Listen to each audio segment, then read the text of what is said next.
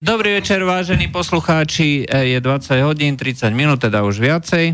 A sme tu opäť ako každý týždeň s reláciou Medzipriestor, kde sa dneska budeme baviť o rôznych e, udalostiach, e, komentároch a tak ďalej. E, dnes to bude na takú skôr historickú tému, nielen kvôli tomu, že si budeme pripomínať nejaké výročia, teda máme tu z tej výročie založenie Československa, nejaké výročie autonómie, ale budú s nami sedieť dvaja historici, známe meno Karol Lacko, ktorý bol... Teda, Martin Lacko. Pri, prihovára sa aj knieža Miškin a vítam medzi nami Martin Lacko, Dobrý historik z UPN a, Eugen Rogový. Rogový, e, ukrajinský historik, ktorý je Ukrajinec, ale prišiel na Slovensko. A treba pripomenúť, e, teda, že sem prišiel e, študovať históriu slovenského štátu aj takže ku podivu je to taká zvláštna ako zmes. No za ten uplynulý týždeň zrejme ako mňa tak, teda tak najviac zaujala tá známa kauza toho, uh, toho saudsko-arabského novinára, uh, ktorý záhadne zmizol hej, a potom sa e, nejakým spôsobom snažili dopatrať, kde vlastne bol a prečo vlastne zmizol a akým spôsobom e, zmizol. No ukazuje sa, že e, nakoniec došlo k jeho poprave priamo na pôde konzulátu Saudskej Arábie v Turecku a dokonca nejaké 15 členné komando tam bolo vyslané a čo je ako najviac šokujúce, je, že akým spôsobom sa k tomuto stávajú všetky krajiny vo svete. Ja neviem, či ste vy postrehli, že vlastne aké, e, čo sa dialo. Ja len pripomeniem, že bola tu kauza Skripal. Aj to znamená kauza, kde bol, bolo Rusko obvinené, bez, samozrejme bez dôkazov, aj dôkazy neexistujú. Jednoducho sa povedalo, my vieme, my vieme, že to boli proste Rusi a okamžite začali robiť hrozné kroky v rámci diplomácie, niečo, čo je niečo na úrovni vyhlásenia vojnového stavu. Aj odvolávame diplomatov, aj pomaly zatvárame diplomatické zastupiteľstva a tak ďalej. No, Skripalovci ku podivu stále žijú. A potom tu máme kauzu e, novinára, ktorý bol rozštvrtený, popravený, dokonca zaživa, z, zaživa, zaživa hej, e, e, rozrezaný, hej, rozpustený v kyseline podľa všetkého. Dokonca vraj to bolo nahrávané v priamom prenose aj cez nejaké audio-vizuálne pomôcky, ktoré mal pri sebe. A čo sa deje? No, nedeje sa nič, aj pretože je to náš, pre Ameriku je to významný odberateľ zbraní, ktorý Donaldovi Trumpovi urobil veľký biznis, 100 miliardový biznis.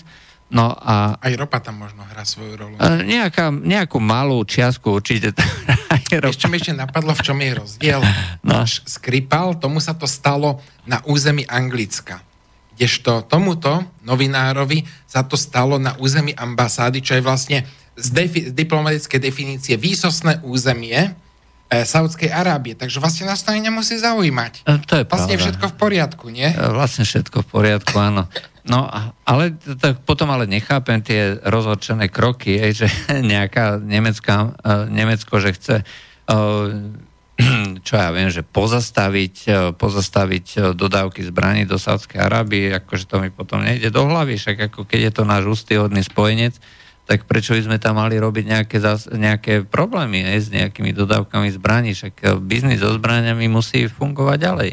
Aj tak treba, treba to podporiť a naopak uh, treba im ukázať, že majú stále našu dôveru a oni už konec koncov uh, dali vysvetlenie veľmi vieryhodné, že tam došlo k bitke, kde náhodou ako zrejme narazil na nejakú motorovú pílu aj zo párkrát na nejaký... Sám nabehol na, na nožík. Sa no a dokonca, dokonca, e, dokonca nabehol takým spôsobom, že ho to záhadne rozštvrtilo. Tak ako nik, nikto nevie, ako sa to mohlo stať, no ale tak čo už. no. Jak človeku je až toho zle, aby som troška prešiel z irónie do tohto.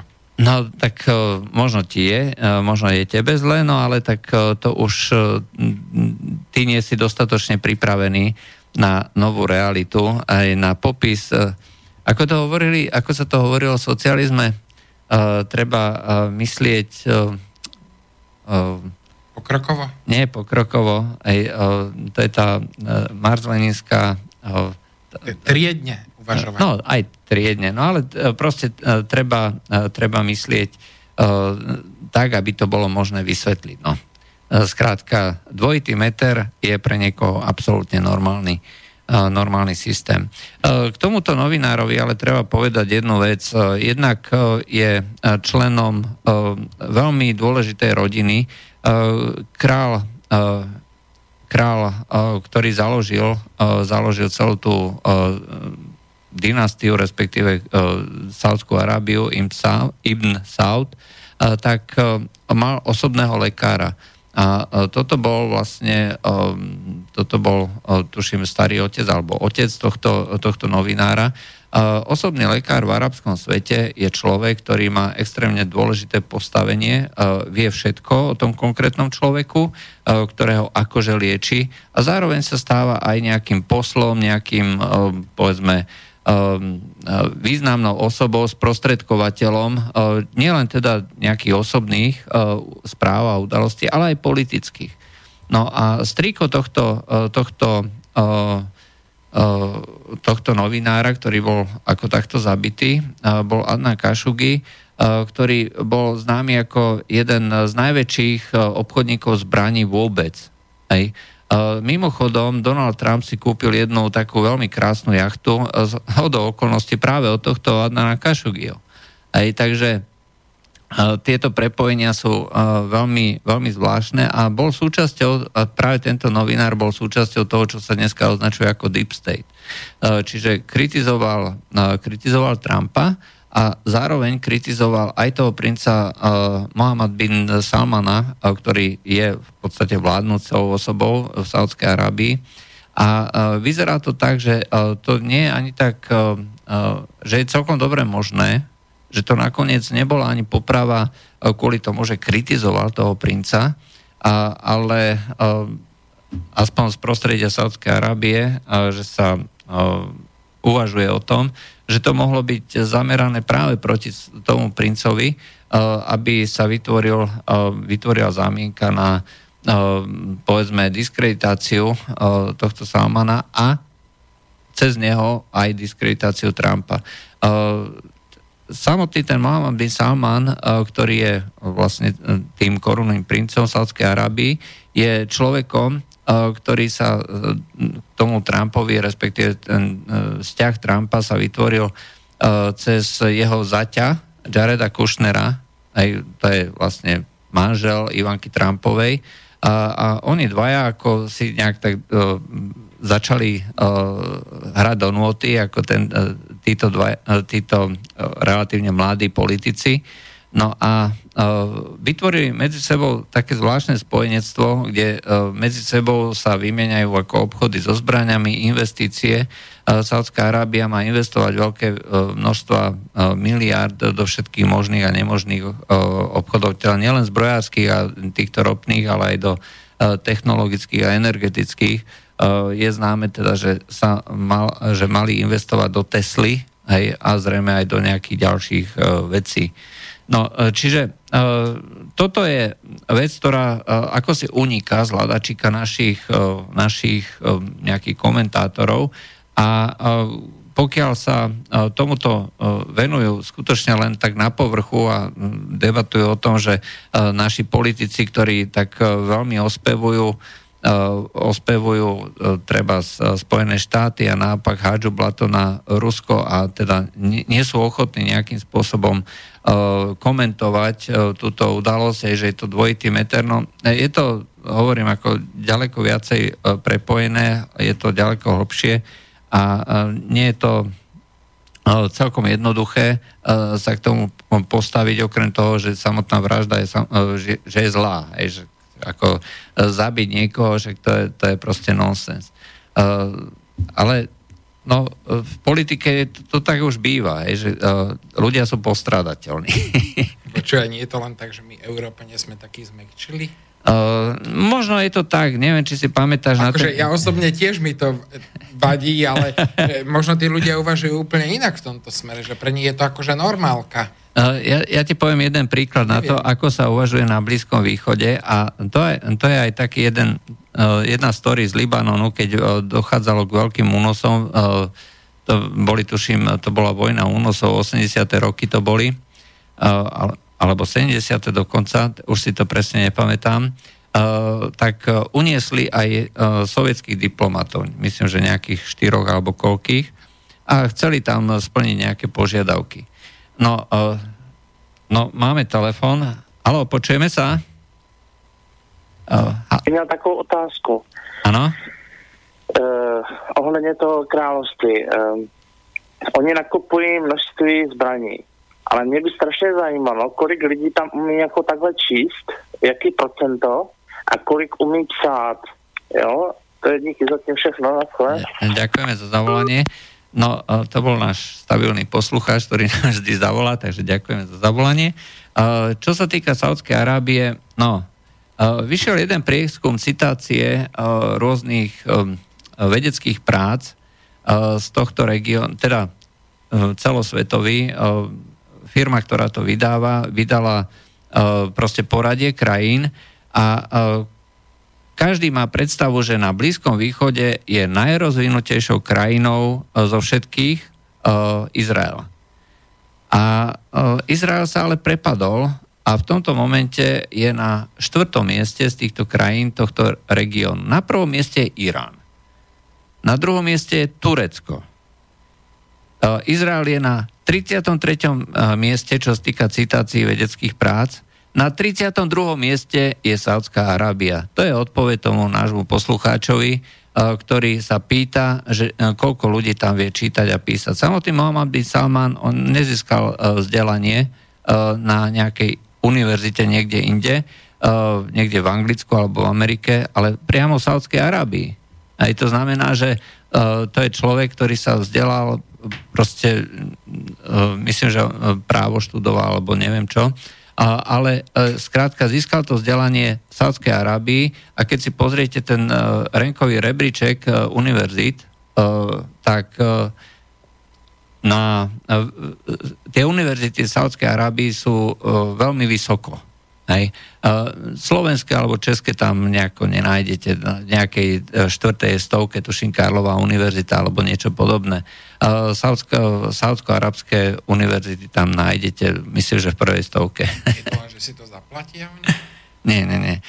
Zaplatia si tých prednášajúcich, zaplatia si e, treba aj tie výskumné e, projekty, granty, pretože jednoducho e, niečo musia, e, niečo tam musia robiť, aby sa do toho, e, do toho rebríčka, do toho rankingu dostali. Nie je to proste len tým, že zaplatia. To súvisí aj s tými vecami, ako sú citácie. A tie citácie sú objektívna vec. Aj to znamená, že pokiaľ niekto napíše nejakú prácu a niekto považuje za užitočné túto prácu citovať, tak vznikne citácia Hej, a množstvo týchto citácií dáva potom postavenie tej krajiny v tomto, v tomto rebríčku. No a Izrael sa prepadol za Saudskú Arábiu o jedno miesto. Jak je to možné? No napríklad kvôli tomu, že tam uh, začali uh, presadzovať ženské práva, uh, genderové štúdia. Mnoho majú problém, v Izraeli majú problém s tým, že ľudia odchádzajú, e, jednoducho vyštudujú a idú preč, hej, čiže neodozdávajú, e, neodozdávajú tie svoje vedomosti e, na tých školách, obmedzujú financie do vzdelania. Mali taký program, ako u nás bolo, bola tá študentská vedecko-odborná činnosť pre základné a stredné školy, tak teraz krátili rozpočty, ako tá vláda Benjamina Netanyahu, a ide to postupne dole, čiže sa znižujú peniaze na vzdelanie a tým pádom potom samozrejme úroveň vzdelania a aj výskumu klesa. A ďalšia vec, čo je dôležitá, neustále stúpa podiel takto. Aby sa Izrael udržal, tak keďže ich pôrodnosť v tých rôznych vzdelaných skupinách je relatívne nízka, hej, tak ich pôrodnosť Izraelcov zabezpečujú tie ultraortodox, ultraortodoxné komunity. A, a samozrejme na druhej strane sú tie rôzne arabské alebo moslimské komunity, no ale úroveň vzdelania týchto, týchto krajín, teda týchto skupín je nízka. Oni sa venujú štúdiu týchto náboženských rôznych predmetov alebo robia to spôsobom takým, že dôležité je, že čo je v Tore, čo je v Koráne alebo v nejakých hadisoch, ale už ich nezaujíma ten svet okolo, aj pretože to nie je proste v tých posvetných písmach, tak prečo by sa to mali učiť? Zároveň, keď si človek pozrie ten rebríček OECD, tak všetky tie krajiny neustále rastú v tom podiele uh, mladej generácie voči ostatnému obyvateľstvu, vzdelanému obyvateľstvu, aj v tej nejakej vzdelanej skupine. Mladá generácia uh, dosahuje uh, väčší počet, percentuálne vyšší počet ľudí vzdelaných, ako je priemer tej populácie. V Izraeli je to naopak, tam to kleslo. Čiže podiel týchto mladých vzdelaných ľudí je menší ako je priemer celej populácie, tej vzdelanej populácie. Čo je podľa mňa akože dosť šokujúce a ukazuje to, že majú zásadný problém a uh, mnohí ľudia to nechcú akceptovať, uh, aj teda v samotnom Izraeli, uh, aj keď dosahujú veľmi dobré výsledky v mnohých oblastiach, že sú pracovití, usilovní a tak ďalej, no tie čísla sa nedajú oklamať. A takisto, čo sa týka Iránu, hej, tak to je tiež pre mnohých šokujúca záležitosť. Sú tuším, čo z týka toho rankingu e, citácií na 18. mieste na svete, alebo na 17. dokonca, už ani neviem. E, sú veľmi vysoko e, v moderných technológiách, v metalurgii, strojárenstve, biotechnológiách, genetike, v počítačovom inžinierstve. Proste investujú neuveriteľné peniaze. Neuveriteľné aj že dávajú do vzdelania a napríklad oni majú tie dress kody, tie uh, iránske ulice to sú proste zástupy netopierov. Proste všetky de- ženy musia mať tie šatky. Ale zároveň tá vláda podporuje vzdelano žien. Čiže aby študovali. Podiel tých žien na univerzitách je extrémne vysoký. A tiež toto sa ako príliš často nehovorí a niekde sa to prejaviť musí. A prejavuje sa to práve v tom, že uh, je to tá, tá nebadaná, nami nechcená uh, a ne, uh, našou propagandou nejakým spôsobom nejak neukazovaná stránka tejto, tejto kultúry. Tak to mi pripomína troška socializmus, keď vlastne sme boli obmedzovaní zo všetkých strán a častokrát možno jediné, čo sa dalo robiť, že človek buď si tvoril vlastnú kultúru, alebo sa snažil sám vzdelávať, lebo iné podnikanie nebolo možné toto by som sa možno aj spýtal Martina Lacka z UPN, že či si myslí, že totalita svojím spôsobom aj povzbudzuje ľudí, aby sa vzdelávali. povzbudzuje. No to je dobre, ale ešte uh, som zabudol. Uh, môžete nám volať na číslo 0957249963, to je klasická technická informácia na začiatok. A uh, samozrejme môžete nám písať na mail studiozavinac.slobodnyvysielač.sk alebo cez formulár na stránke www.slobodnyvysielač.sk SK. A teraz tá otázka. Lebo neviem si to predstaviť. To, to mala byť naša taká úvodná otázka, že ako sa k tomu, uh, ako sa k tej histórii dostali, ale myslím, že toto uh, môžeme nadviazať. Aj chceli sme sa opýtať, uh, čo vlastne historikov vedie k tomu, aby začali študovať históriu, aby začali písať o histórii, aby začali vzdelávať ľudí v oblasti histórie. No takže, Martin, máš. Tak, bolo tam viacej asi tých otázok. No tá prvá, tá prvá ne, nepovedal by som, že totalita zobúdza, ale skôr núdza zobúdza. Hej, veď sa aj vraví, že núdza je najlepší učiteľ. A Núdza skutočne... naučila Dalibora hosti. Áno, áno, áno. A skutočne to takto aj bolo. Dnes žijeme v dobe, keď naozaj všetko stačí si kliknúť, objednať, dovezú vám to pomaly vrtulníkom hej, do nie že na druhý deň, ale pomaly na počkanie a toto pred pár rokmi nebolo. Nedostatkové tovary a tak ďalej. Takže ľudia jedinú možnosť, keď sa k tomu nedostali zo zahraničia, čo teda len zo pár vyvolencov, sa možno dostalo k určitým veciam alebo technológiám, tak si to boli nútení nahrádzať vlastnou usilovnosťou, vlastným, vlastným kumštom.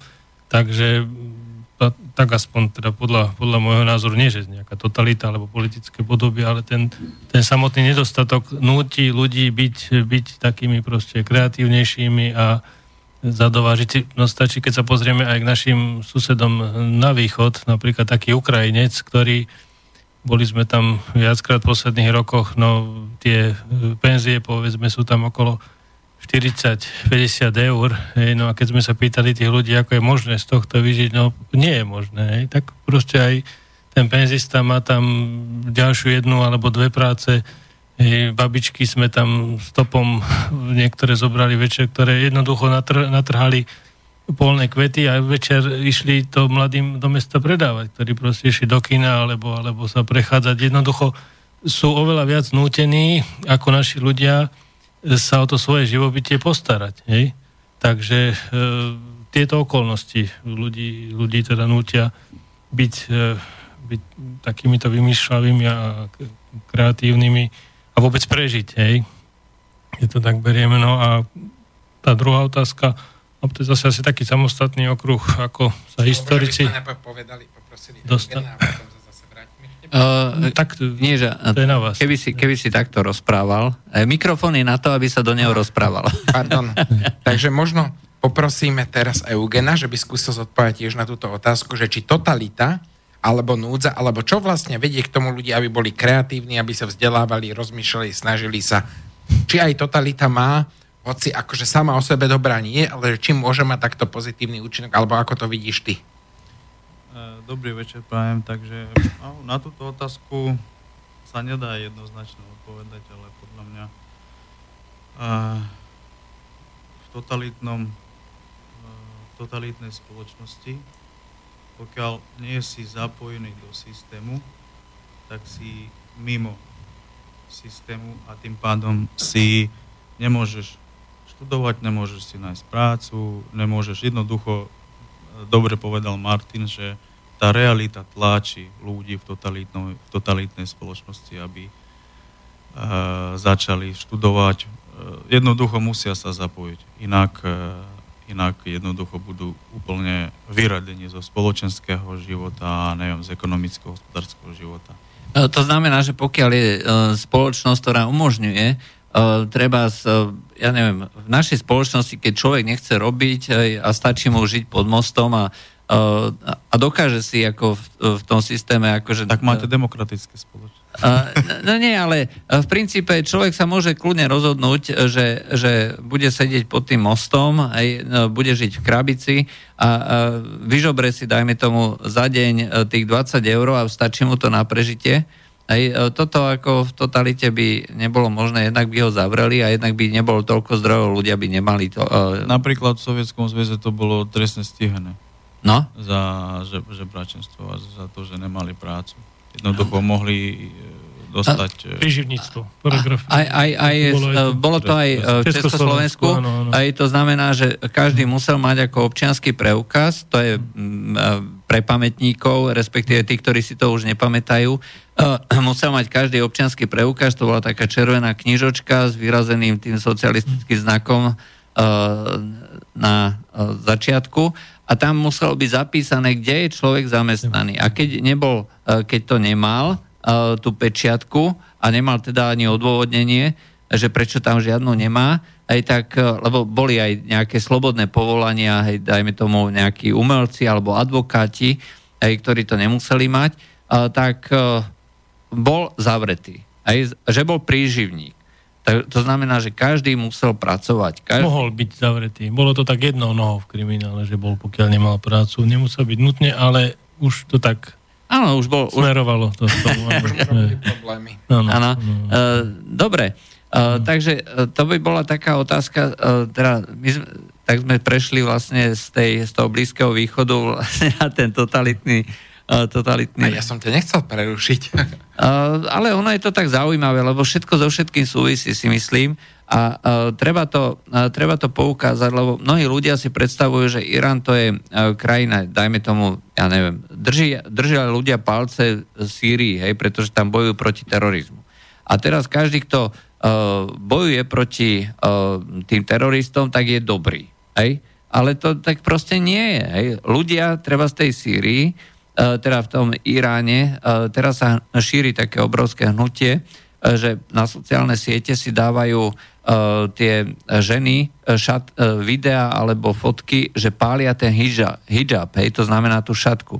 Oni to nenávidia, pretože to, to, ten režim ich to núti, ten, hej, že to je pre nich symbol útlaku. A tu na naše feministky hovoria, že ako keď si to na nejaká žena chce uh, nosiť hijab, hej, v skutočnosti ich to znova tiež nútia, tí, uh, tí imámovia a podobne, E, že to musí nosiť, ináč ťa ukameňujeme alebo zabijeme, hej, tak e, my to vlastne podporujeme, my podporujeme ten útlak. No a rovnako je to, e, treba, keď sa bavíme o Ukrajine, hej, máme tu na ukrajinského historika, hej, tak na jednej strane tu nás zatvárame ľudí, alebo teda podávame trestné oznámenia na ľudí, ktorí majú iný vzťah, dajme tomu E, k výkladu e, našej histórie ako nejaký ďalší. A na druhej strane presne opačný spôsob e, nejakej hodnotenia máme na Ukrajine. Hej? Len kvôli tomu, lebo, lebo je to lebo sa nám to páči. No. Máme ďalší telefonát, áno, počujeme? No, áno, počujem sa, vypnem rádio. Áno? No, ja by som len tak, nechcem nejak držovať, prajem pekný večer. Uh, uh, ohľadom, čo ste hovorili, tej totalite, či pozbudzuje ľudí a také, taká zaujímavosť, že jak sa uh, tí ľudia, ktorí nepracovali nejaké exlácii a, a potrebovali sieť príjmy legalizovať, tak bola aj taká forma zvláštna v že keď niekto vyhral sportku, nejakých 100 tisíc korún, tak e, neviem, nejaký typár alebo už z tej Sasky da, ona, prišiel niekto za ním a kúpil od neho uh, ten výherný los, ako on už mal výhru, ale ten, uh, ten los ako uh, si kúpil exlak keď sa potom policia nejak, nejak vyšetrovala, alebo že mal nejaké problémy, tak on vyhral ako pred troma rokmi a teraz mal šťastie znovu vyhral ako v tomto, tak mal legalizovaný príjem. No a ešte k tej tvorivosti, ako ja som mal spolužiakov alebo na škole, no, úžasne tvoriví boli, len práve, že to nemohli dotiahnuť ďalej. Jeden spolužiak robil také príľuby integrálne, kedy boli, vtedy sa robili také šerble, e, tieto bežné príľuby na motorku a on si robil len, urobil pár desiatok, si privyrobil, ale nemohol si založiť firmu. Druhý zase šil úžasné e, papierové bundy, ale tiež ako na kolene asi privyrobil ďalší, čo ja viem, uh,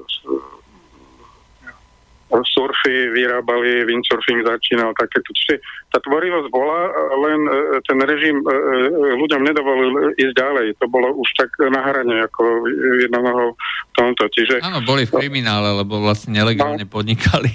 V podstate na tomto je ten režim zásol, lebo čím vyššie, tým, tým tam bol väčší blbec. Ako, ako tam boli e, rodinky takých e, nomenklatúrne kádre, ktorí mali všetko zabezpečené mm. a, a takto.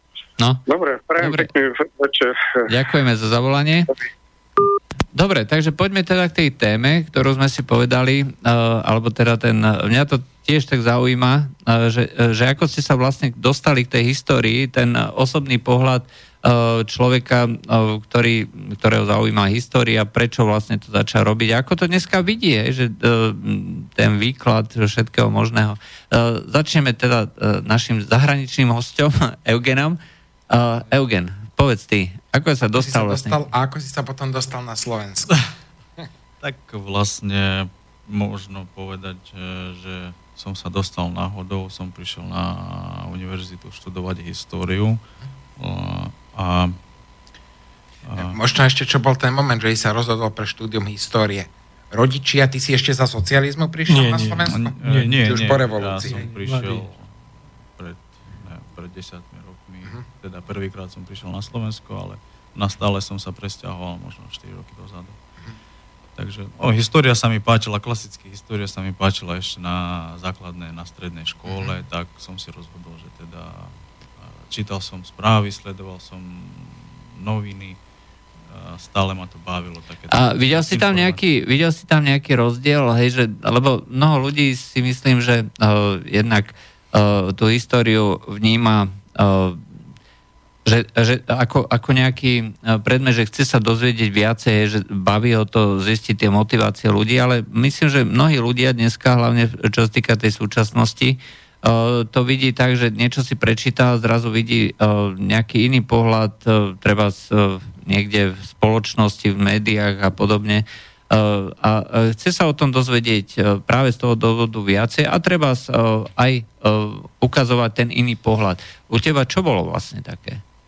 touto motiváciou?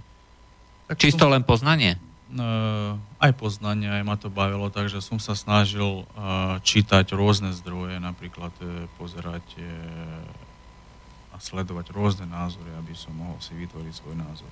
Samozrejme subjektívny. Takže teraz v, tej, v tejto takej informačnej dobe je ťažko, teda ľahko sa strátiť a ťažko nájsť pravdu. A človeku, ktorý sleduje teraz e, informácie, tak e, vlastne ťažko vytvoriť nejaký objektívny e, názor a objektívny dojem, lebo, lebo jednoducho je, je máš, máš pocit, že to štúdium histórie ti pomohlo vidieť tie veci objektívnejšie? Že ti dalo nejakú metódu do rúk, ktorou dokážeš lepšie posúdiť, čo sa deje? Dá sa tak povedať, áno, lebo uh, ešte zo školy pamätám, že na všetko musíš pozerať kriticky a hodnotiť kriticky. Áno. To znamená, že každú informáciu, ktorú dostaneš, musíš, musíš overiť a porozmýšľať nad ňou. A ako si sa potom dostal na Slovensko? Ja som začal uh, ešte od prvého ročníku sa venovať slovenským dejinám v rámci kurzových teda kurzových, kurzových prác. A, a prečo práve Slovensko? Prečo nie Maďarsko, Česko, Polsko, Rumunsko? Tak sa stalo, že môjim školiteľom bol uh, profesor, ktorý viac ako 50 rokov uh, sa venoval dejinám Slovenska. Uh-huh. A aj tu bol ako doktorant uh, počas, počas Pražskej jary akurát. takže, takže on tu písal, uh, zbieral materiál, písal, písal dizertačnú prácu a e, nakoniec potom vydal aj v ruštine vydal aj dejiny Slovenska, také syntetické od začiatku a do roku 2013. Tú knižku som aj doniesol vám ukázať, sú to aj ilustračné materiály a aj jeho osobný názor. A čo je zaujímavé, že človek uh, v období, teda za Sovietskeho zväzu, v období socializmu bol stranickým činiteľom po vedeckej činnosti, ale dokázal prehodnotiť svoje názory, dokázal pozrieť na veci, o ktorých písal inak. A, Čiže sám od seba? To, uh, ako, že sám prešiel... od seba, sám od seba, áno. A to, že dokázal uh, sám od seba, znamená aj to, teda naznačuje aj to, že on vlastne uh, napísal, vtedy bolo, že kandidát historických vied a doktor historických vied. U nás to ešte je stále, tam na Slovensku to už nie je, to bolo za Československej republiky. A uh, on teda napísal v roku 1989 dizertačnú prácu ako doktor historických vied a na, na Československu stala sa uh, nežná zamatová revolúcia a samozrejme to, o čom písal, už nebolo aktuálne.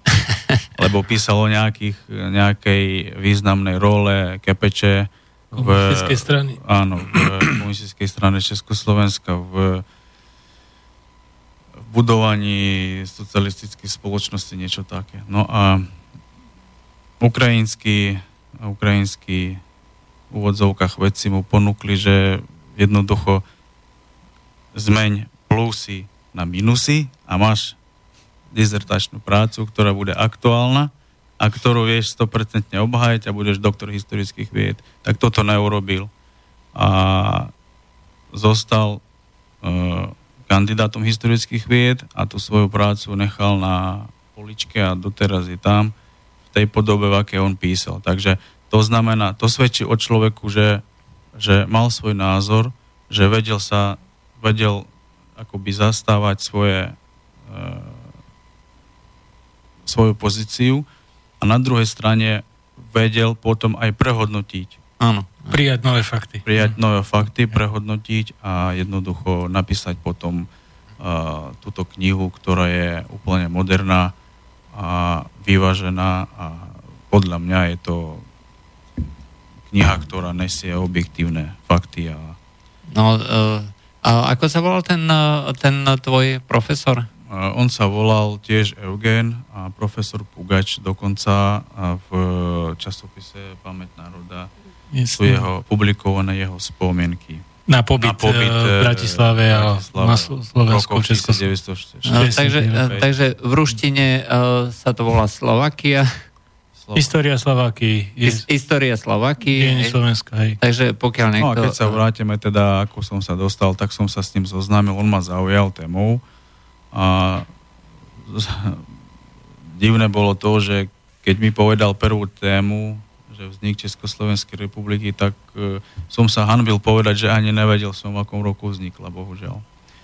No a potom, potom e, vlastne ako som prišiel na, ten, na, ten, na to skúmanie badania slovenského štátu, teda mm, v roku v treťom ročníku písal som kurzovku o slovenskom štáte, takú všeobecnú študentskú prácu.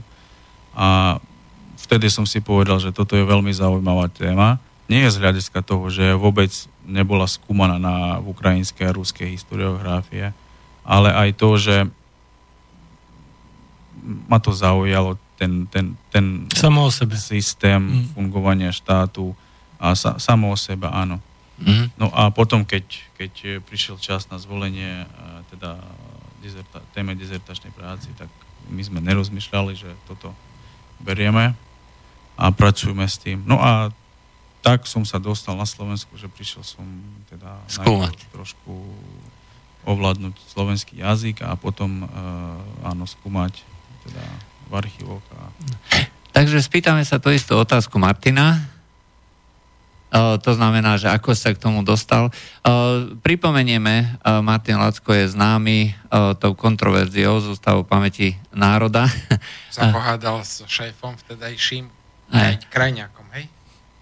A to znamená, že za povedzme iný spôsob alebo iný názor bol v podstate vyhodený z Ústavu pamäti národa. V podstate, v podstate áno. No v podstate. Keď, aj zámienky alebo tak necháme bokom. Išlo o to jednoducho, že dnešná doba a inštitúcie, ktoré pôsobia dnes, ktoré sú štátom riadené, kontrolované alebo jednoducho prorežimné, nazvime ich tak, tak neumožňujú, nepripúšťajú e, isté pohľady a hodnotenia určitých historických udalostí, osobností, ale znova je tu tak ako pred rokom 89 jeden, jeden predpísaný, jeden správny názor, a e, tí, ktorí to pochopia a ktorí sú ochotní sa tomu prispôsobiť, tak tí podstate si žijú svoj pokojný život, e, plat im nabehne každý mesiac, možno niekedy aj odmeny a možno nejaké služobné cesty a tak ďalej. Granty, štipendia e, niektorým. No a kto je, je taký e, zaostalý, konzervatívny, že sa s tým nechce zmieriť a nepripustiť no tak e, potom dopadne, že je z neho nezamestnaný historik. Ty mi spomínal, že nejaký tvoj kolega, že ti povedal? E, tak áno. Tak ono, bolo s tými faktami, že... Ono, jeden mladý vojenský historik, vieš, pred pár rokmi sme sedeli na nej konferencii, alebo teda po konferencii, už, už na tom spoločenskom posedení a jednoducho povedal mi otvorene, že on teda vie, že je to takto, ale on um, nechce mať konflikt s médiami. Doslova. Takže proste nepriamo prizná, že áno, médiá sú tí, alebo hovorcami tých síl, ktoré dnes toto tu všetko riadia a oktrojujú nám jeden ten správny a jediný, jediný pohľad a skutočne z roka na rok ich moc, síla aj arogancia rastie Vidíme to, vidíme to aj pri týchto akciách historických, veď to už bolo škandalozne minulý rok. Poviem jeden príklad, keď si dovolil, e, dovolil nitrianský biskup v spolupráci s Teologickou fakultou v Bratislave robiť seminár o doktorovi Tisovi, bolo okrúhle výročie aj, aj narodenia, aj smrti, tak sa strhla taká, taká lavína štekotu a, a zastrašovania zo strany týchto liberálnych médií, dokonca e, izraelský veľvyslanec osobne intervenoval za zrušenie, povedal, že to je nepripustné. On, ktorý je tu v podstate diplomatický host od, od mŕtvého mora, on je tu na výlete, aj na diplomatickom, tak on išiel hovoriť nitrianskému biskupovi, že alebo našej Slovenskej republike, že o kom môžeme alebo nemôžeme robiť historické konferencie. Na počudovanie tí veľkí ochrancovia slobody slova, ktorí vyskakujú je pri rôznych, rôznych eh, malých hernostiach doslova, tak vtedy boli ticho a jemu, jemu v podstate tlieskali, áno, takže um, filmy nemôžete o, takýchto témach, ako je Slovenská republika. Znova videli sme aj tento rok, že dvaja mladí firma, filmári spravili dokumenty na základe výpovedí eh, svetkov, hej, žijúcich ešte pamätníkov Slovenskej republiky, znova jeden z tých tvorcov filmu dostal mail z izraelskej ambasády s tým, že je nepripustné, aby robil filmy a premietal o slovenskom štáte. Hej. Takže toto je neuveriteľná dnes situácia, že niekto cudzí nám diktuje nie len ako, ale že o čom vôbec môžeme robiť, aké témy. No a... Niekto si dal ako námahu to akože vyvrátiť, povedať, že uh, viete, že tieto a tieto fakty nesedia. Uh, nie, to sa dnes nerobí. Nie, nie, to sa proste unblock. Hej. Nesmie sa to a hotovo. Hej, sú zastrašovaní majiteľia e, tých e, prevádzok, kde mal byť povedzme ten film premietaný. To ste určite zachytili tento rok, dokonca už súkromné priestore, nie len nejaké verejné mestské, mestské alebo ovocné. Áno, majiteľa jedného baru v Prešove tam doslova takisto potom, potom e, obrátil a zakázal ten film, aj keď teda mali to dohodnuté to premietanie, takže už tieto chápadla, chobotnice proste siahajú aj do súkromných priestorov, nielen do nejakých mestských, hej, že teda primátor sa naláka, alebo starosta, alebo nejaký na úrovni e, kraja, ale aj do, do súkromných prevádzok, takže jednoducho absolútna kontrola a vytesnenie, vytesnenie nepohodlných tém a z, z verejného priestoru. Ja sa spýtam, spýtam takto, mňa napadla jedna taká úplne akože šokujúca, kontroverzná vec. Keby sa robil seminár treba o Adolfovi Hitlerovi, je to z hľadiska histórie možné, alebo tak, že proste život a dielo Adolfa Hitlera, čo viedlo k tomu, aby sa takto politicky uh, angažoval a že mal také názory, aké mal a že kam doviedol to Nemecko, uh, ako doviedol. Bolo by to legitimné z hľadiska histórie? Ja si myslím, že to by vôbec nebola nejaká výbušná téma, že, nejak, že by to niekoho dnes, že by šli zakazovať také podujatia, alebo čo, jednoducho Uh, Eugen, ty čo si myslíš? Malo by, uh, mal, mal by uh, historik uh, skúmať uh, každú udalosť, každú, uh, každú postavu bez ohľadu na to, čo si uh, myslí treba izraelský veľvyslanec? Jasné, samozrejme, len otázka v akom ideologickom smere. To Ale jednoducho podľa mňa Nemecko je úplne vysporiadané v tejto téme a oni sa neboja na nejakú vojenskú historickú akciu obliec si SS-acké uniformy a si ísť zrekonštruovať nejaký boj historicky, je to úplne normálna vec. A dokonca sa predávajú, vydávajú knihy, uh, teda dielo, nacistických generálov. Dielo Mein Kampf a v Nemecku myslím, že je to zakázané. V Nemecku neviem, ale teda na ukrajinskom ruskom trhu to vieš nájsť. O, tak áno, aj tak o, na ukrajinskom určite, tam je to veľmi populárne. Jednoducho mu, musí, musí, akože musia sa skúmať všetky témy, aj negatívne, aj pozitívne, ale tiež otázka, čo je negatívne, čo je pozitívne. To znamená, že... E, čiže je to vlastne subjektívny postoj a my vlastne nevieme, že e, či tá vec e, nie je... Dobre, na niektoré veci máme teraz veľmi negatívny názor, Aj Ale treba... to znamená, že ich nemusíme skúmať. Práve, Aj. že naopak, musíme sa v tom význať. Aj. Práve tu vstupuje tá, tá politika do toho. Ja som mal konkrétny veľký spor, teda ešte v UPN, e, keď som bol, tak štúdia o americkom bombardovaní Slovenskej republiky. Som spracoval normálne ako pracovnú úlohu No a zrazu... To sa, to sa udialo alebo neudialo? Akože vymýšľal si si, alebo si naozaj... Tak ako si môžem vymýšľať? No však práve, Hej. akože... Ako, keby som si niečo vymyslel, tak ma tak rozmažu, že by som... A jak je možné, že no. proste historik nemôže skúmať históriu? Do, dobre, no, rozumiem, nie to, do... udialo? Áno, nie to len dopoviem. No a pripravil som teda dosť obsiahlu štúdiu, ktorá mala aj s fotografiami v časopise okolo 50 strán No a predseda správnej rady, tu menovaný, deň pred zadaním do tlače jednoducho nariadil to celé vyhodiť. No a e, s tým, že nemôžeme písať, že to je protiamerická propaganda, fakty teda v americkom bombardovaní, no a potom ním dosadený e, funkcionár nám na zasadnutí historickej sekcie povedal, nový šéf-redaktor časopisu, E, o týchto témach nemôžeme písať, pretože Američania sú demokrati a naši osloboditeľia. Doslova tak, ako ma počujete, bolo nám, profesionálnym historikom, desiatí, ktorí sme tam sedeli, povedané, jednoducho nemôže sa písať o týchto témach. Hej.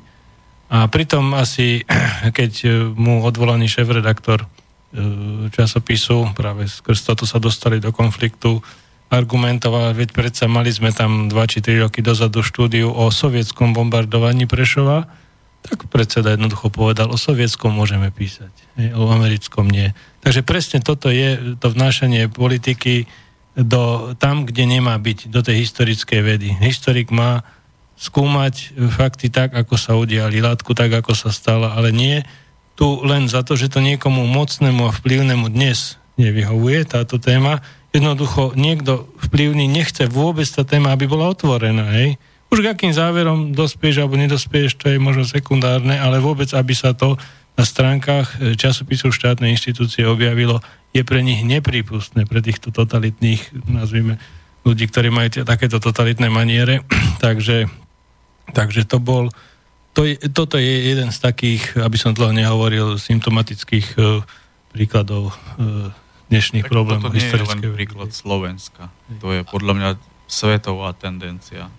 No, svetový trend, lebo to sa deje, tie, tie isté príklady môžem povedať o Rusku, o Ukrajine napríklad, keď už... Určité témy sa nesmú. Z východu, tak určité okay. témy sa nesmú. Ako vrátim sa k tomu, k tomu, k tej otázke, čo sa týka, mm. že či, sa, či je vhodné skúmať, teda či je možné skúmať e, e, históriu o Hitlerovi tak napríklad e, taký živý príklad, ako to vnímajú obyčajní ľudia napríklad, boli sme pred pár rokmi na Kurskom obloku v Rusku, no a je to, taká, je to také veľké pole, tam sú tanky, len sovietské tanky. A keď um, kamarát, sa, kamarát Slovak sa opýtal, že teda prečo nemáte tu nemecké tanky, že, a na čo nám tu, na čo nám tu nemecké tanky, my sme v Rusku. Ale teda proti koho ste bojovali. Nevedela pani odpovedať, ale teda, hm. že, že my sme tu nepotrebovali a nepotrebujeme cudzie tanky. cudzie tanky. Aj keď je to história, historická realita. Je to história a mm. snažili sa tam akoby zrenovať to všetko, že tie bunkre a diela mm. a tanky, ale nemeckej techniky tam nebolo. No, to je, to je proste no, hrozné. E, súčasťou histórie by malo byť pripomínanie si e, toho, čo bolo, pretože e, každý, kto žil v tej dobe, aj tak žil ju so všetkými kladmi a so všetkými negatívami. Hej, tak, ale nie je možné z toho vytrhať a nie, nie je možné dokonca ani ten kontext vytrhať. Hej, pretože e, keď sa z toho vytrhne iba jedna uh, udalosť, iba jedna jednotlivosť, uh, bez ohľadu na to, ako verne a presne ju popíšem, bez toho kontextu, uh, to dáva úplne iný zmysel. A uh, preto uh, to treba vnímať skutočne ako v tom pulze doby, napríklad, e, keď poviem, akože fašizmus v tom období pred druhou svetovou vojnou, to bol legitímna spoločensko-politická téma, kde sa normálne uvažovalo, uvažovalo o tom v spoločnosti slušných ľudí, keď to tak poviem, ideológov, politikov, ekonómov, je to cesta? Je to cesta, ktorou sa máme vydať, ktorou sa môžeme vydať, hej, že zabezpečí prosperitu tejto spoločnosti, lepšiu organizáciu a podobne. Hej, a, a toto bol kontext doby. Hej, hlásiť sa k nejakej fašistickej strane v tom období bolo normálne, legitímne, nikto sa nad tým nezrušoval. Dať si do názvu, ja neviem, Česká fašistická strana, alebo ja neviem, Vlajka napríklad. Aj oni sa označovali za fašistov. A nikoho to nejako netrapilo. Máme ďalší telefon. Počujeme? Halo? Počujeme sa. Ano? Ja by som sa chcel spýtať pana Lacka jednu vec, že mm, prečo sa tieto skutočnosti, e, skutočnosti nezisťovali za socializmu? Bombardovanie proste krajiny Američanmi a tak ďalej. Ja pochádzam teda z tej generácie, proste som 60 a viem, čo sme sa učili v dejepise. Prečo to tam neodhalili? Prečo teraz sa to vlastne nejakým spôsobom odhaluje?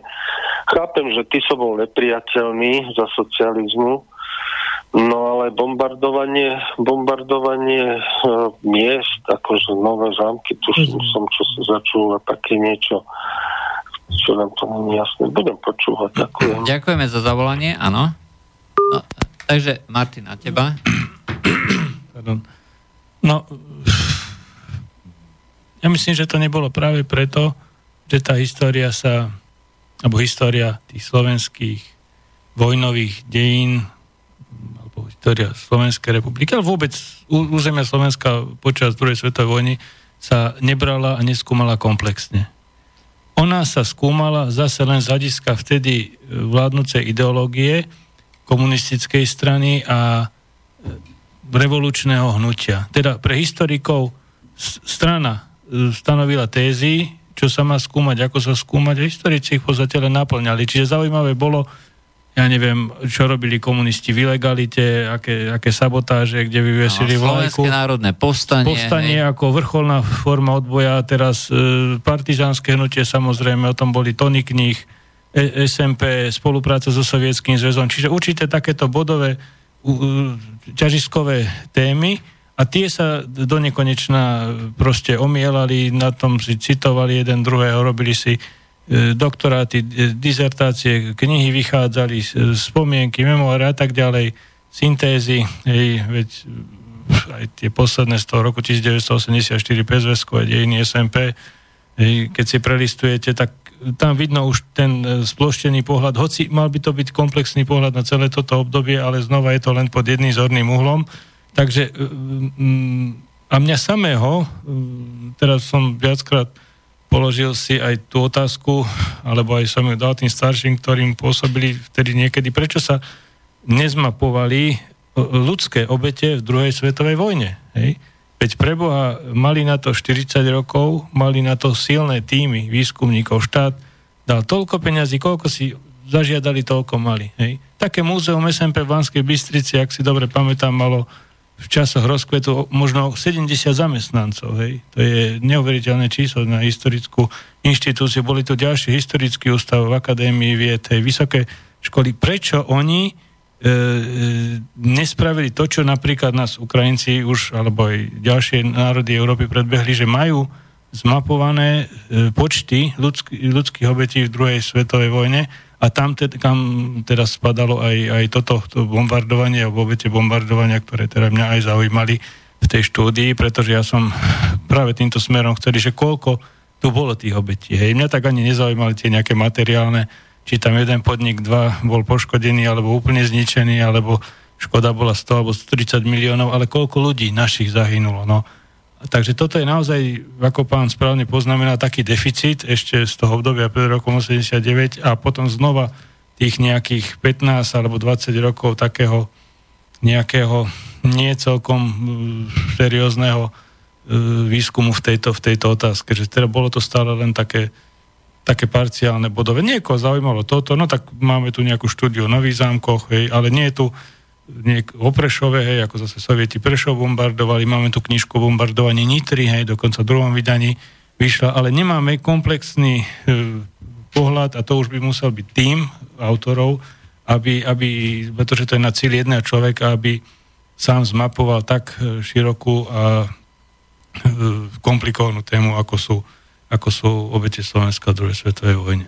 No, toto je skutočne ako dôležitý uh, poznatok, hej, že uh, tá história nie je len o manipulácii, ale aj o uh, zámernom vynechávaní. Samozrejme. Zámernom vynechávaní niektorých udalostí. Hej, čiže naraz sa stratí nejaká osoba hej, z výpisu histórie jej význam, jej činy, jej, jej konanie alebo nejaká skupina. Koľko alebo... sa ich takto stratilo, keby ste vedeli? no. Uh, a ja neviem, ja si pamätám tú známu fotku Stalina s Ježovom, potom iba Stalina. sa zaretušoval. No však aj... Uh, Slanského tento, takisto zretušovali. A tiež na staromestskom námestí je známa, známa fotka uh, pri Gotwaldovi. Uh, pri Gotwaldovi ako uh, tento Clementis, Clementis potom už bol, bola už iba Baranica. No, no,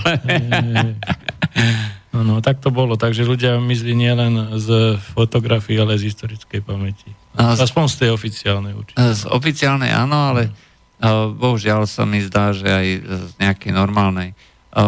Ja využijem teda príležitosť, keď tu máme teda človeka z Ukrajiny. Deje sa to aj na súčasnej Ukrajine, že sa teraz začína premazávať história, alebo ako je to? Je tam sloboda? Bádanie? no, tak by som povedal, že tá sloboda nikdy ani nebola. Aj roku 95 napríklad aj v roku 2000. Počkaj, vy ste e, na Ukrajine sa prešla rovno od tej sovietskej totality k nejakej inej? No, v tej historickej obci áno. to, je, to je dosť smutné konštatovanie. Lebo... Nám je prezentovaná Ukrajina ako ostrov slobody. Hovorím, to, Nie. citujem niekoho iného nesprávne. To ste sa pomýlili s Kubou. Takže, eh, no, tak to som chcel o tých Rusinoch napríklad. No? Ako taký, taký príklad, ktorý ilustruje určité otázky sú tabu. slobodu, no. historické obce, slobodu badania. A keďže som sa stretol s tým osobne, tak poviem svoj osobný zažitok. A aby som nehovoril, akože aby som hovoril predmetne tak. Takže keď som dokončil písanie dizertačnej práce, tak samozrejme, že v ktorej hovorilo sa o Ukrajincoch, žijúcich na území Slovenskej republiky a o Rusínoch, žijúcich na Slovensku. Lebo sú to rôzne národnosti. Ja len pripomeniem, tá zakarpatská Rus alebo Ukrajina bola súčasťou prvej Československej republiky. Aj súčasťou Uhorska, a, a bola aj súčasťou Uhorska. Hej, čiže uh, bola uh, integrálnou súčasťou uh, toho stredoeurópskeho priestoru a potom Jozef Vysarionovi Stalin zorganizoval dobrovoľné referendum. niečo sa nám... Ne, Kto nepodpísal, tak išiel na 15 rokov do Gulagu. No a na základe toho referenda sa tí uh, miestni uh, dobrovoľne teda rozhodli, že sa pričlenia uh, k tedajšiemu sovietskému zväzu. A no, dodnes e, veľké množstvo tých stavebných e, rôznych e, ani nie tak pamiatok, ale proste budov a všetkého pripomína ešte tie časy tie, či už Rakúsko-Uhorska alebo Československa, to, tej prvej Československej republiky. No a ďalej? No práve, že centrum, historické centrum Užhrodu je to klasické centrum prvej Československej republiky, lebo bol postavený. To vládna štvrť. No. A, no a teda vrátime sa k tým Rusinom, ktorí, e, ži, ži, ktorí žili a žijú nie len na, podkarpatské, na území podkarpatskej Rusy, ale aj na území Slovenska. Tak e, keď som predložil prácu, kde boli Rusiny a Ukrajinci samozrejme, že e, rozdelené ako dve národnosti, tak e, otvorene mi bolo povedané teda vedúcim tej rády, ob, obhajovací rády, vedeckej, tej, vedeckej rády, mm. že Rusiny neexistujú a musíš opraviť Rusiny na Ukrajinci. A keď som povedal teda, ako teda odliším, ako teda v svojej, svojej práci odliším Rusinov, teda Rusinov ako Rusinov a Ukrajincov, ktorí žijú na Slovensku, som odpoveď nedostal. A ne, nepomohla ti ani argumentácia, že v historických prameňoch sú, sú uvádzaní ako Rusini. Lebo ukrajinská hm. historiografia, ukrajinská, ukrajinský štát tých Rusinov neuznáva jedno. Neuznáva vôbec. Pre nich aj dnes, neexistujúca hej. národnosť. Čiže dnes, keď sa niekto prihlási, pýta som sa jedného tiež docenta známeho, keď sa niekto prihlási na Ukrajine, že je Rusín, ako čo? Nič povedal, škrtnú a napíšu Ukrajinec. A to sa nezmenilo, to sa od 91. sa nezmenilo doteraz. Takže no, to je jeden z takých uh, vzorových príkladov, podľa mňa. Pritom uh, ja len pripomeniem, že uh, toto je oficiálna politika Ukrajiny. Toto nie je, povedzme, len pohľad nejakej vedeckej rady. A to je... Jasné, no práve to je ten príklad, zasahujú. ako politika zasahuje aj do tej No, ale no, bohužiaľ, ako e, história, e, mnohí ľudia to považujú za niečo suché, hej, že to znamená, e, že to si tam niekde nejakí vedátori tam píšu vo svojich ústavoch a to sa bežného človeka netýka. A lenže pokiaľ neexistuje vôbec ako klasifikácia toho národa alebo národnosti, je zakazované vôbec, aby sa hlásili k tomu a zakazované e, vzdelanie v tom jazyku, pretože rusinština je aj súčasťou e, tej rodiny slovanských národov ako samostatný kmeň. Hej? To, to, to proste nie je nárečie Ukrajinčiny, hej, ako to prezentujú títo. A ja len pripomeniem, že teraz počas minulého týždňa bolo, bolo, bolo na úrade vlády, slovenskej vlády, bola delegácia rusinského, rusinského etnika, kde vláda, slovenská vláda deklarovala podporu práve Rusinom. Slovensko, Slovensko, a teraz to pripomeniem ako pred ľudí, ktorí treba sa zaujímajú o politiku, oficiálne deklarovalo existenciu rusinskej národnosti podporu rusinskej národnosti a my ideme podporovať krajinu, ktorá túto národnosť e, potlača. To je genocída, to je národná genocída. Skús, nech si to niekto skúsi predstaviť, že e, Slovákov niekde, slovenský národ, e, bude, e, nebude uznávať treba z Maďarsko, že bude slovenská národná menšina a oni tam budú tvrdiť, že Slováci to sú v podstate Maďari, ktorí majú nejaké blbé nárečie. Hej? a že my ich neuznávame a my uh, nebudeme vôbec akože v Európe absolútne nepredstaviteľné. To je niečo, čo si vie človek predstaviť niekde v Turecku, kde boli horskí, kurdi, uh, teda horskí Turci, ako takto boli nazvaní Kurdi, alebo proste niekde inde, alebo teraz je Miamarsko a podobne, Barma, ale nie v Európe. No a potom tu mám takú otázku, že keď už tak hovoríme a tlačíme na tú Ukrajinu, aby sa proste pridala do EÚ a podobne, tak e, prečo nezatlačíme aj v tejto veci? Však sú normálne, pokiaľ viem, tlaky na to a vraj, že v Kieve, že dostanú podporu, ale musia, um, musia akože akceptovať ľudské práva, musia zorganizovať gay pride. To je v poriadku. A prečo nezatlačíme na niečo takéto? Prečo toto, čo to, je... Že to nie je zaujímavé EU. Samozrejme, toto, toto nás nezaujíma a zaujímajú nás nejaké gay pride. Ja ešte poviem, že e, čo spravili Maďari uh, na uh, Zakarpatskej Rusy uh, je uh, veľká maďarská menšina, ktorá ináč mimochodom ako neustále klesá. Hej. Tí ľudia ako žiadajú tie maďarské pasy, aby sa dostali do Európy, hej, lebo to je v podstate pas Európskej únie, šengenského priestoru, ale zároveň tá, podiel tej menšiny klesá. Maďari spravili to, že vy potlačate maďarskú menšinu ako Ukrajinci, Eh, tak keď Ukrajinci mali dôjsť na zasadanie NATO, tak eh, keďže rozhodnutia sú jednohlasné, tak oni povedali, mm, nie, my s tým nesúhlasíme. Hej? Ukrajinci, ktorí potlačajú maďarskú menšinu, a neuznávajú, nedávajú jej priestor, tak ako je dohodnuté v Európe, nemajú právo byť tu na, na zasadnutí NATO.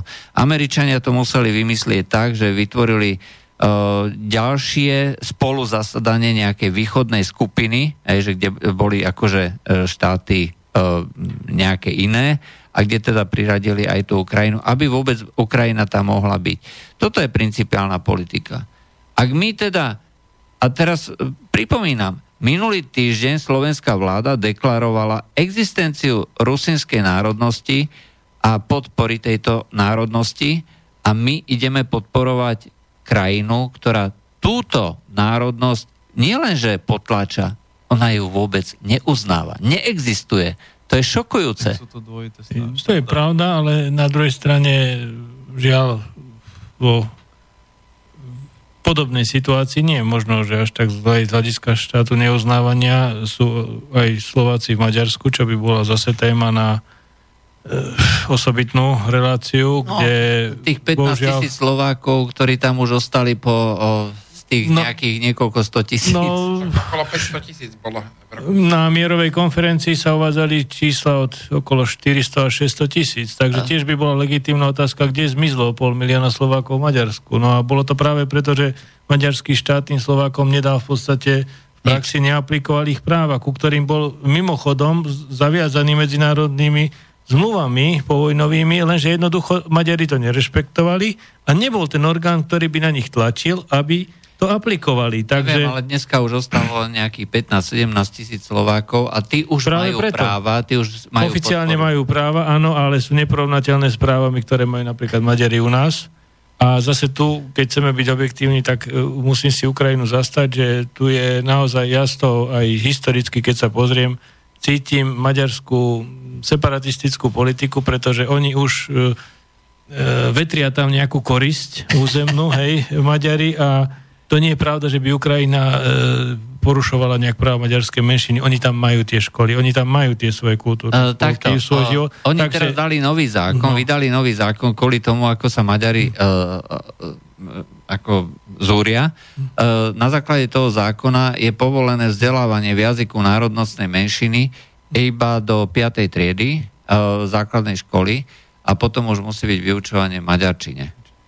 Aj e, teda v Ukrajinčine, tak. No, ale treba to pripomenúť, e, keď sme pri histórii, tak e, práve tento rok je to vlastne aj teraz sa blíži to výročie o pár dní, 80 rokov od e, viedenskej arbitráže, prvej viedenskej arbitráže, kedy e, Ma- Maďarsko rozhodnutím fašistického, talianska, nacistického Nemecka získalo E, viac ako 20% územia Slovenska a asi 12, e, vyše 12% územia podkarpatskej Rusy. Takže a Maďari, ako ich poznáme, oni žijú historicky. Oni žijú to históriou, takže Takže no, pre nich tu, je to stále ako je to živé. Stále živé, stále je pre nich neustále živou, mokvajúcou ranou. Takže niečo podobné e, by som videl nejaké také paralely, že chcú zopakovať, alebo cítia šancu, že teraz je znova tu nejaké repete, získať minimálne časť územia tej, tej bývalej podkarpatskej Rusy, teraz zakarpatskej Ukrajiny, aspoň tú časť, kde, kde žijú Maďari.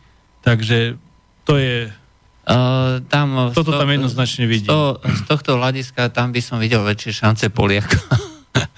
Aj pretože ak by došlo už nejakému deleniu, tak uh, tam takisto sa dneska rátajú... Uh, Oni by sa dohodli asi. tam by sa dohodli. Uh, Aj inak... vtedy sa dohodli. 18. marca 39 sa no, slávnosti zvítali na spoločné, boli troška iné, čo ja som videl hranici. alebo čítal, tak uh, boli depeše medzi Maďarmi a medzi Poliakmi v tom 37. 38 kde rozmýšľali teda, že by bolo na čase ako vytvoriť spoločné hranice medzi Maďarskom no, a Polskom. Teraz som to práve povedal, že k tomu došlo 18. marca 39, kedy sa slávnostne stretli na spoločnej hranici maďarsko-polskej, hej. A... No nie, oni ako si vyslovene plánovali rozdeliť. Áno, dlhodobo si plánovali a išlo o, o to, že či to bude na úkor Slovenska, alebo na úkor podkarpatského Rusy, prípadne na úkor obi dvoch. No a z hľadiska Slovákov našťastie to bolo na úkor e, Podkarpatia, nie Slovenska, pretože aj to reálne hrozilo, že aj to Slovensko bude rozkúskované. Aj. A ako čo, čo sa tam rozprávali, teda hlavne ako na úrovni tých generálnych štábov, aj, takže tam sa rozpracovávali tie alternatívy. A jedna z tých alternatív bolo teda, že Slovensko ako ten zbytočný útvar, aj, ktorý vznikol tak nejak náhodne, lebo treba povedať, že Slovensko bolo zase integrálnou súčasťou toho uhorského kráľovstva tisíc rokov.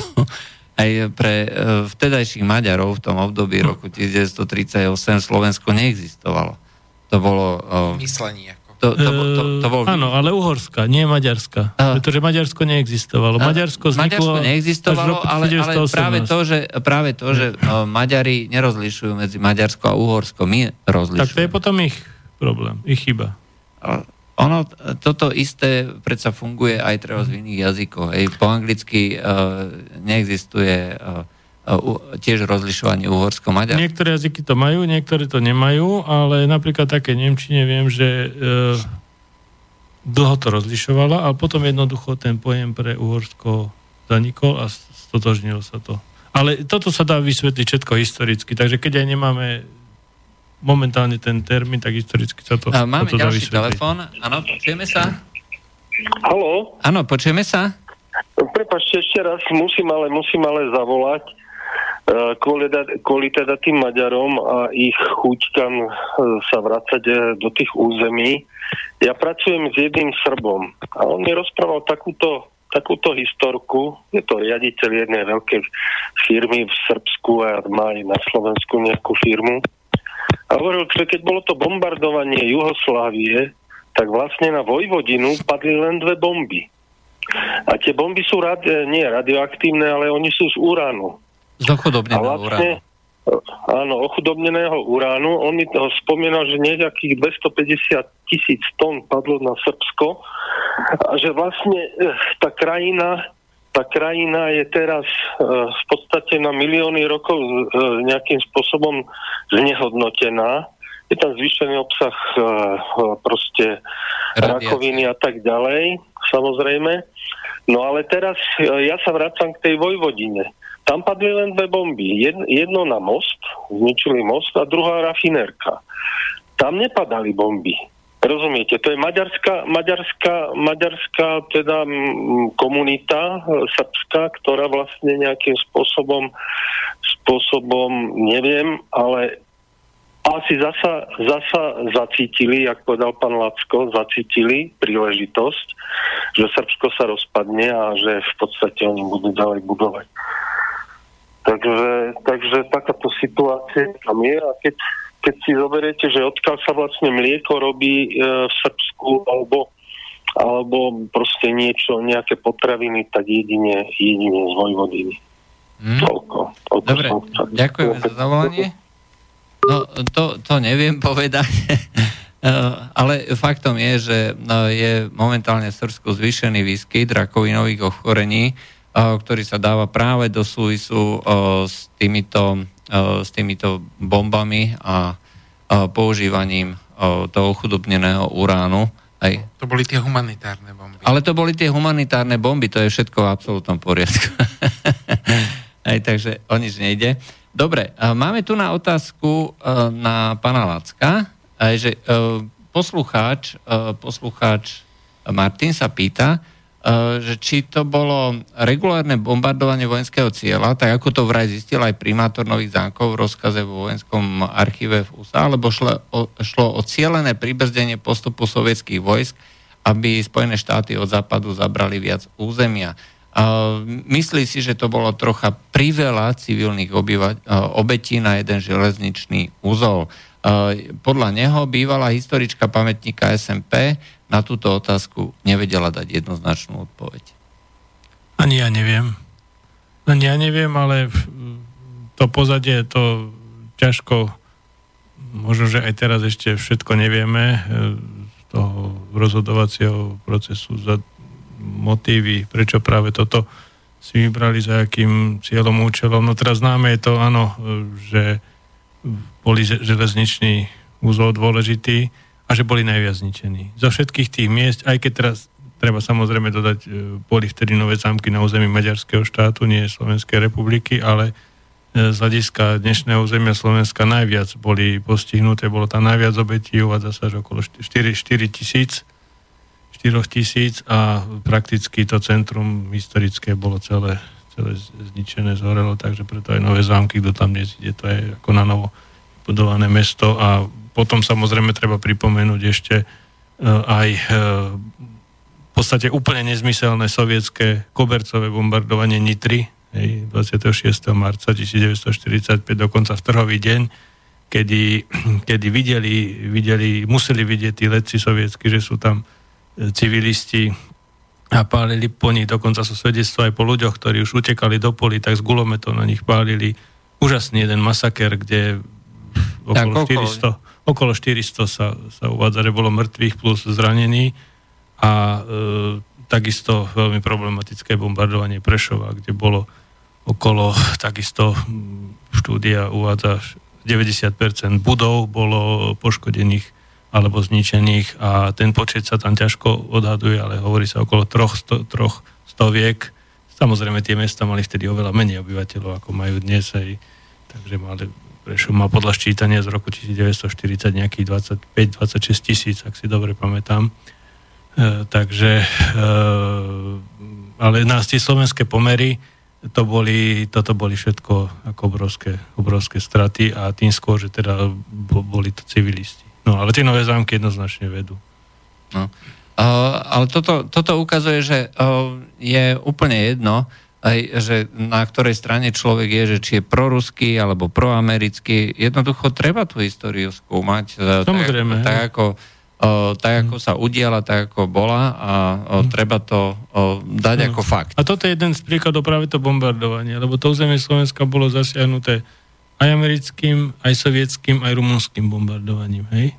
A naviac, naviac ešte, čo je ďalší paradox, hej, neuviedla sa... A nemeckým samozrejme ešte, a nemeckým. cez povstanie. Hej. hej.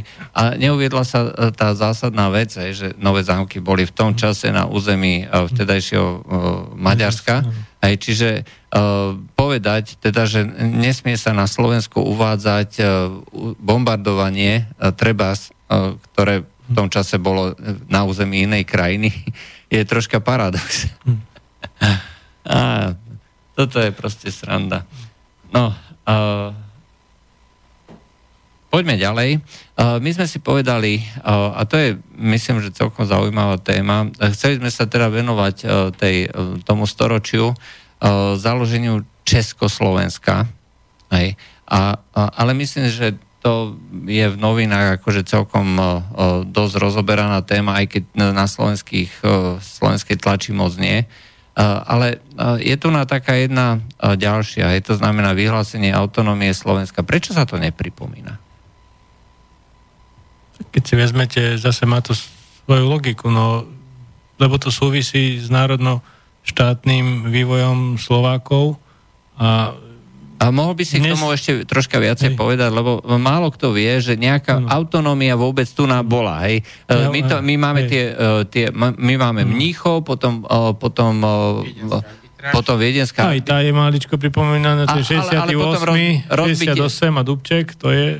To ale potom hodne. 39 je, že ano, sa to celé 39, 68 a 89. Je, a prečo sú... sa autonómia? A, a kedy vlastne bola? No tak... Prečo bola? No, tak autonómia dnes to trošku už tak ľuďom inak znie, ale v podstate tam išlo o uh, to je cudzie slovo pre samozprávu Slovenska.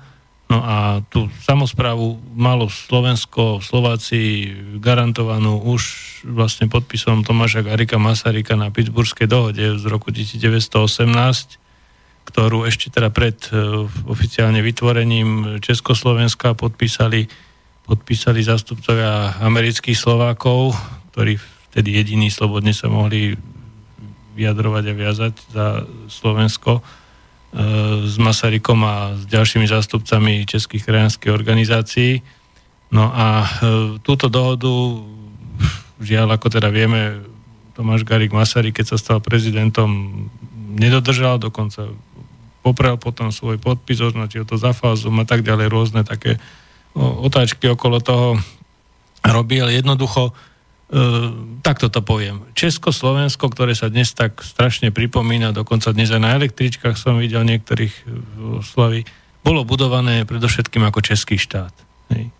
toto my Slováci zabúdame, že Česi to vždy dôsledne chápali ako pokračovanie svojho stredovekého českého štátu, akurát Českého kráľovstva, akurát s nejakým e, východným výbežkom pripojeným teraz, e, kde boli nejakí Slováci.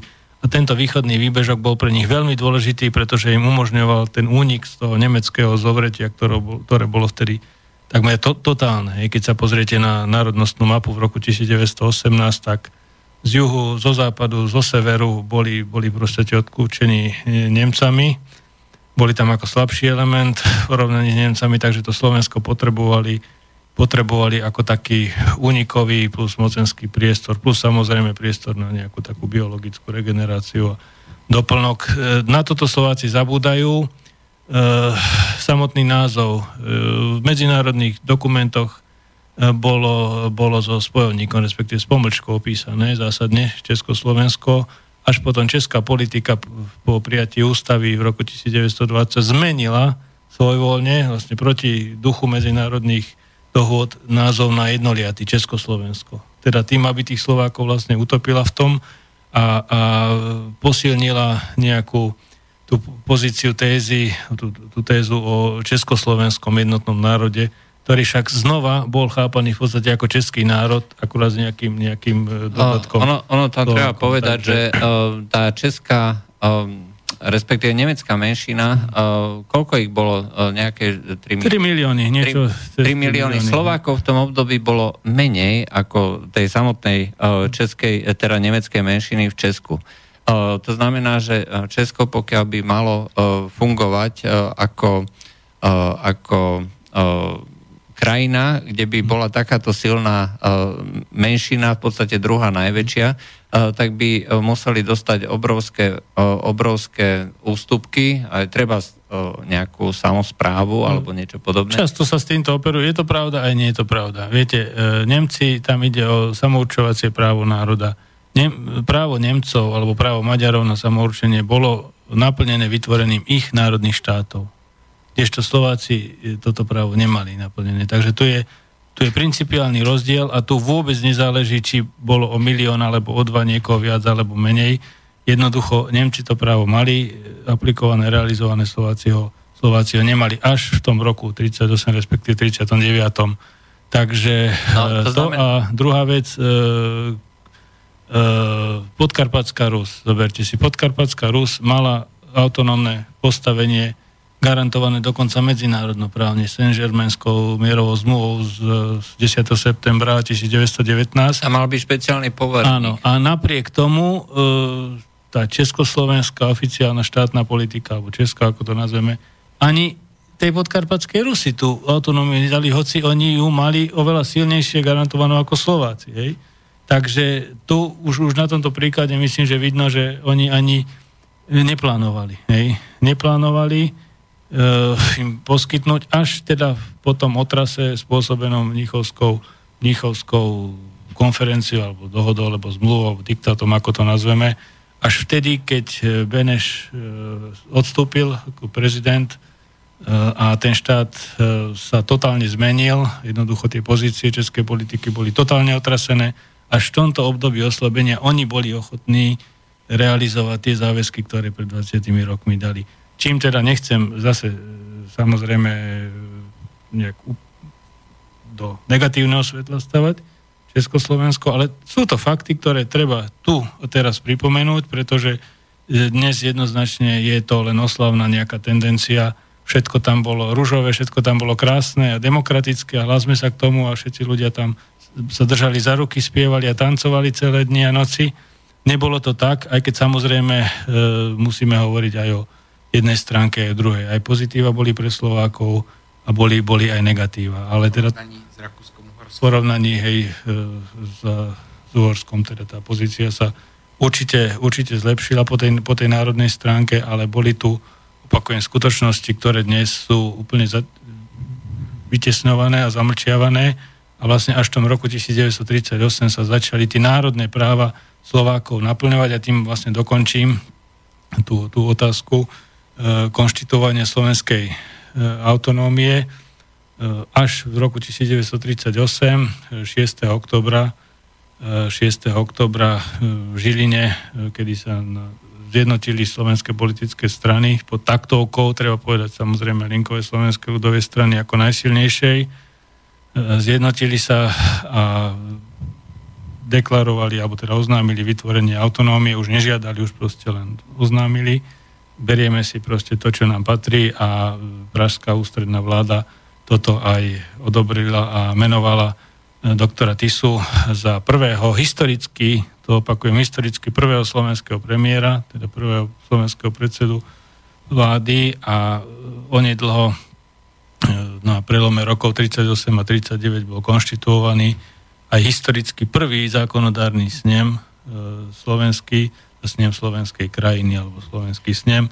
Takže e, ten rok 38 je, je veľmi dôležitý, pretože, pretože tu sa tu vznikla prvá slovenská vláda, prvá, prvý slovenský e, parlament, ale napriek tomu teda dnes, dnes sa toto výročie nepripomína a, a ak si ho niekto pripomenie, tak znova, ako sme aj tieto dni svetkami, tak sa šermuje s nejakými trestnými oznámeniami za propagáciu fašizmu, výhražky, vandali, e, nemenovaní alebo dobre známi, e, poškodili fasádu na budove katolického domu v Žiline, kde je dnes cirkevné gymnázium a kde je teda pamätná tabula aj s menom doktora Tisu a konštatovaním, že teda z balkona tejto budovy bola, bola vyhlásená slovenská autonómia, tak už je, to, je, to je poškodené. Takže e, jednoducho je tu veľmi silný taký, taký nápor nielen z hľadiska nejakého zamlčiavania, ale aj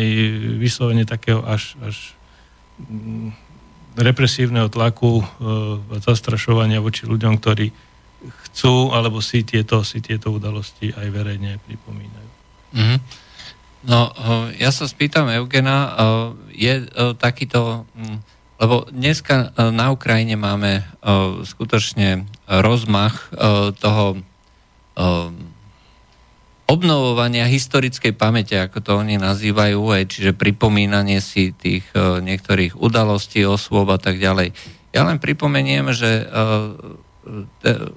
u nás naši, v našich médiách sa občas myhne, že, ja neviem, že na Ukrajine oslavujú Banderu aj, alebo Šucheviča a podobných.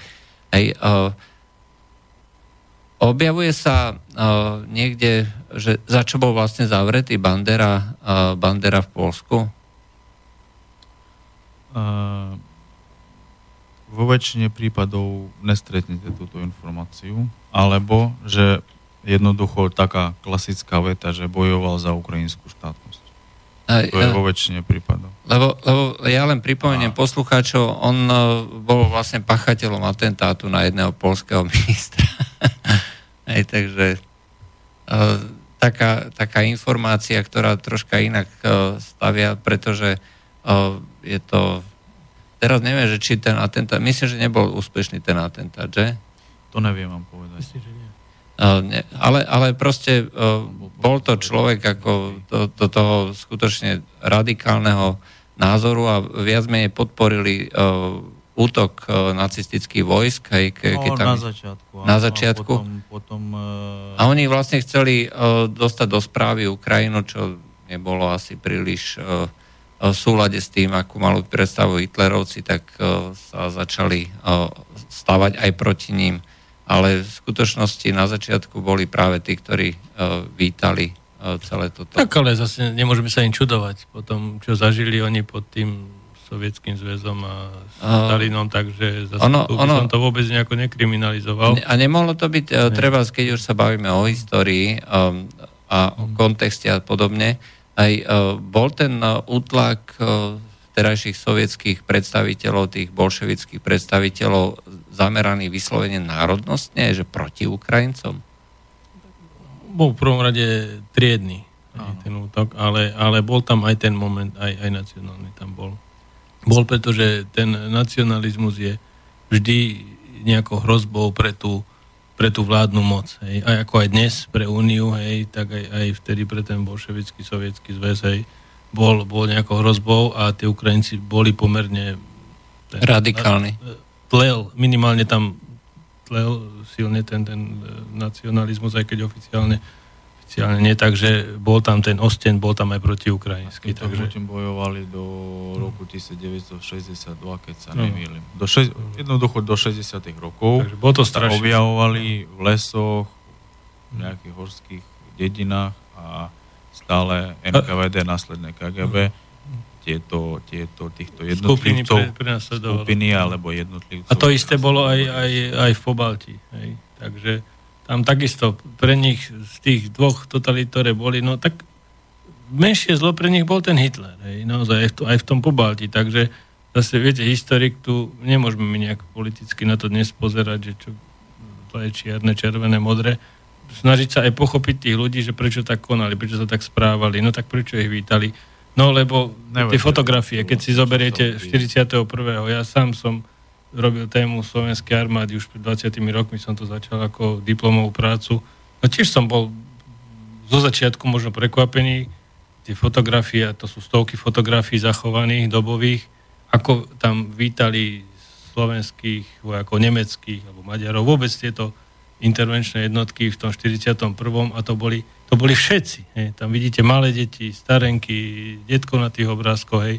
No tak oni očakávali, že, že proste bude im lepšie, že nejakú formu slobody im tam prinesú možno, že niektorí tú, tú samostatnosť, minimálne tí starí ľudia, tú Ale náboženskú slobodu. Ale za územie západnej Ukrajiny, Zap... ktorá do roku 1939 bola... Uh, bolo to, toto vítanie bolo aj ďalej. Hej. Ja mám, samozrejme tam to bolo také intenzívnejšie, ale sú, sú záznamy, sú dôkazy aj z toho územia tej sovietskej Ukrajiny, že proste tam takisto takisto bol, boli tieto pozitívne eh, odozvy, alebo teda to vítanie. A druhá vec je samozrejme, že potom už tí ľudia, že ako sa v tom sklamali, alebo že čo tam potom e, Nemci vyvádzali, tak to je zase oso, osobitná kapitola, ale hovorím, musíme to proste tak, tak brať, ako to, ako to, ako to bolo. Hej. Takisto, ja neviem, na naše pomery, keď si zoberieme, no v 38. Hortiovci, keď e, obsadzovali územie, tak väčšina tých slovenských Maďarov ich vítala. Nie? Treba si povedať, no, no, oni proste dali sa tak nejak zblbnúť na návrat do starej vlasti a Eliene, Maďar Orsak a tak ďalej. A Však tam ako väčšina, väčšina ľudí ano. ešte si pamätala Uhorsko, keď, keď to tak zoberiem.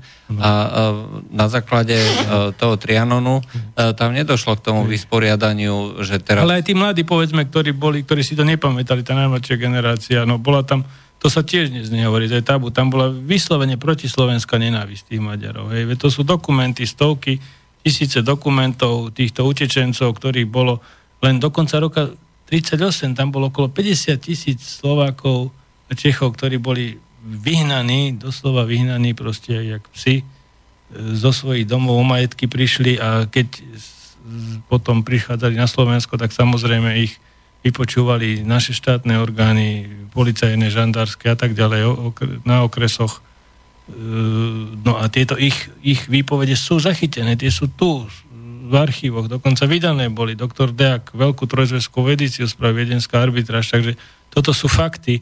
Hej, e, len teda sa dnes nepripomínajú, no ale to som chcel povedať, že prešlo pár mesiacov, no a jednoducho tí slovenskí Maďari videli, že teda nie je to tam medlízať a že sa jednoducho prepadli 20 rokov dozadu. Hej? Lebo to Maďarsko... To som počul, že Maďarsko, si, že to bude áno, fajn.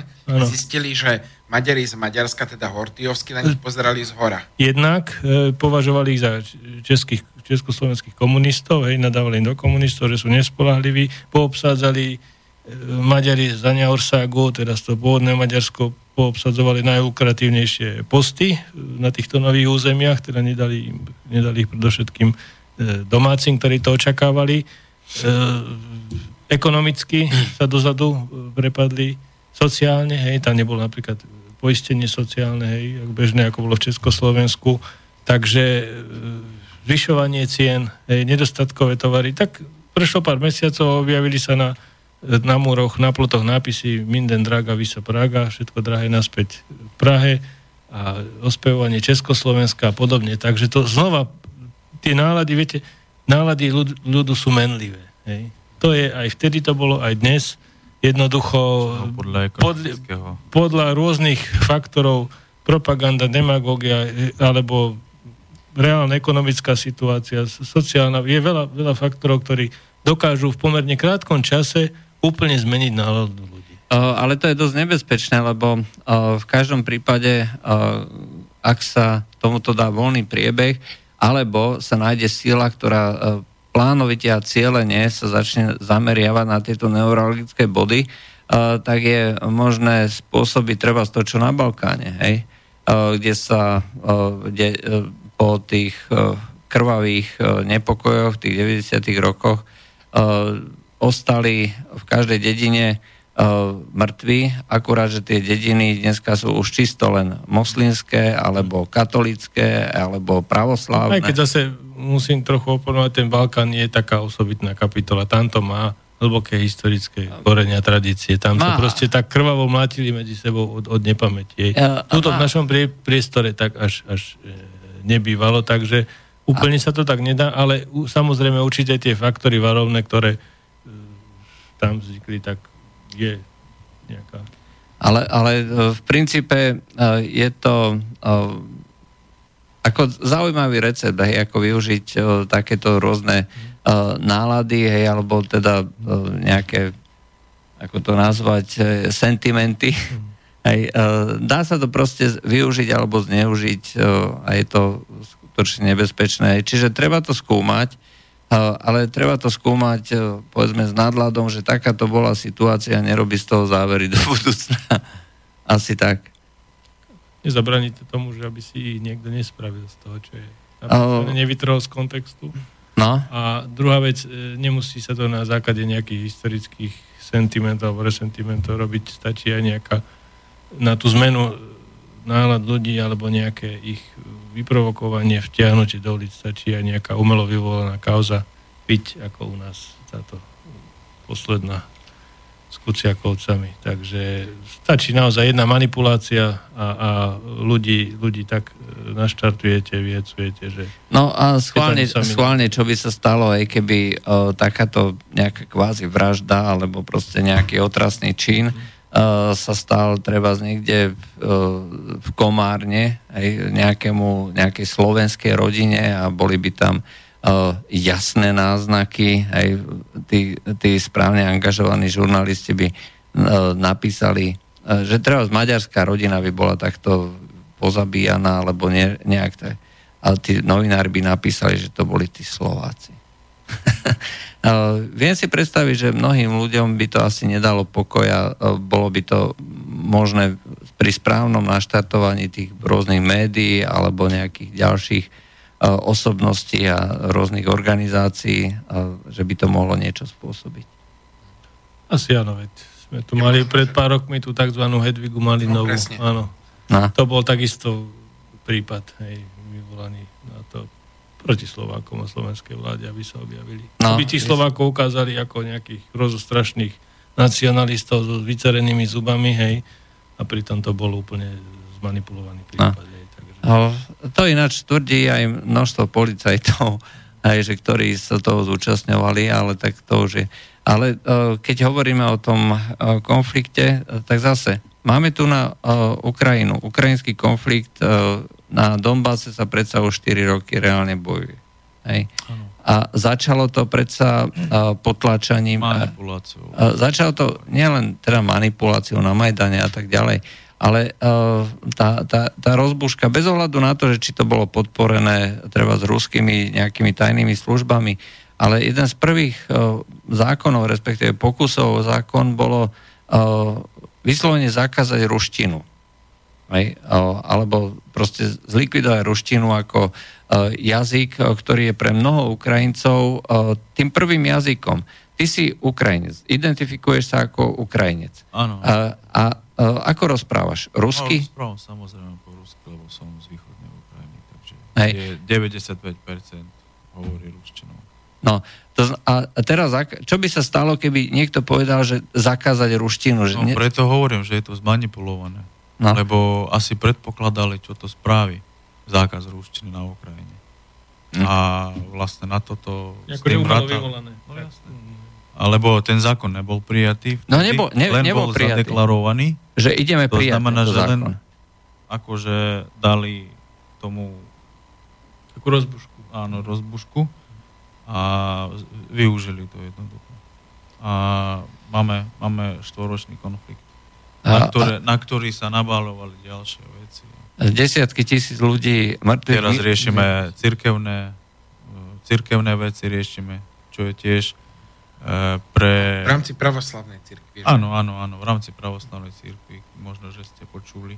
Teraz to je nová téma pre nás, lebo nemáme iné problémy my sme vyspalá ekonomická krajina, takže riešime len jazykové problémy, riešime cirkevné problémy. Kultúrne problémy, a ako to, že, to, že o 87% za 4 roky stúpla inflácia, tak to nikoho nezaujíma. To, že sa Ukrajina hospodársky prepadla, v podstate už tuším aj pod výkonnosť bývalej sovietskej Ukrajiny, to je tiež ďalšia vec, že čo sa týka toho náboženstva. Hej, však e, na Ukrajine je to ešte podstatne živšia téma ako na, e, ako na Slovensku, si myslím. Aj ako vec Ukrajiny, že kam bude patriť aj ten nejaký patriarcha, že, či budú dostávať z Moskvy. No zas vám poviem takto. Ja uh, ani neviem, aby tie otázky niekedy sa otvárali a boli takými, takými palčivými. Medzi ľuďmi. Áno, medzi ľuďmi, že, myslím, áno. Napríklad, áno, že e, v tom 91. roku začali riešiť tú autonómiu ukrajinskej cirkvi od, e, teda pravoslavnej, ukrajinskej pravoslavnej cirkvi od moskovského patriarchátu a vznikol teda kievský patriarchát a potom ďalších 20 rokov nikto to neriešil každý si, chcel, každý si zvolil tú církev, do ktorej chcel chodiť a ku ktorej, ku ktorej cítil nejaký zvláštny pocit napríklad.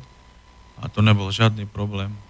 Uh, takto, ono... Uh... Ale teraz zase vyskytlo, vyskytol, vyskytla otázka toho Tomosu a tým pádom teraz podľa mňa stále to je umelo umelo vytvárajú situácie, aby tých ľudí čím, čím viac rozbiť, roztriediť, čím viac, e, aby...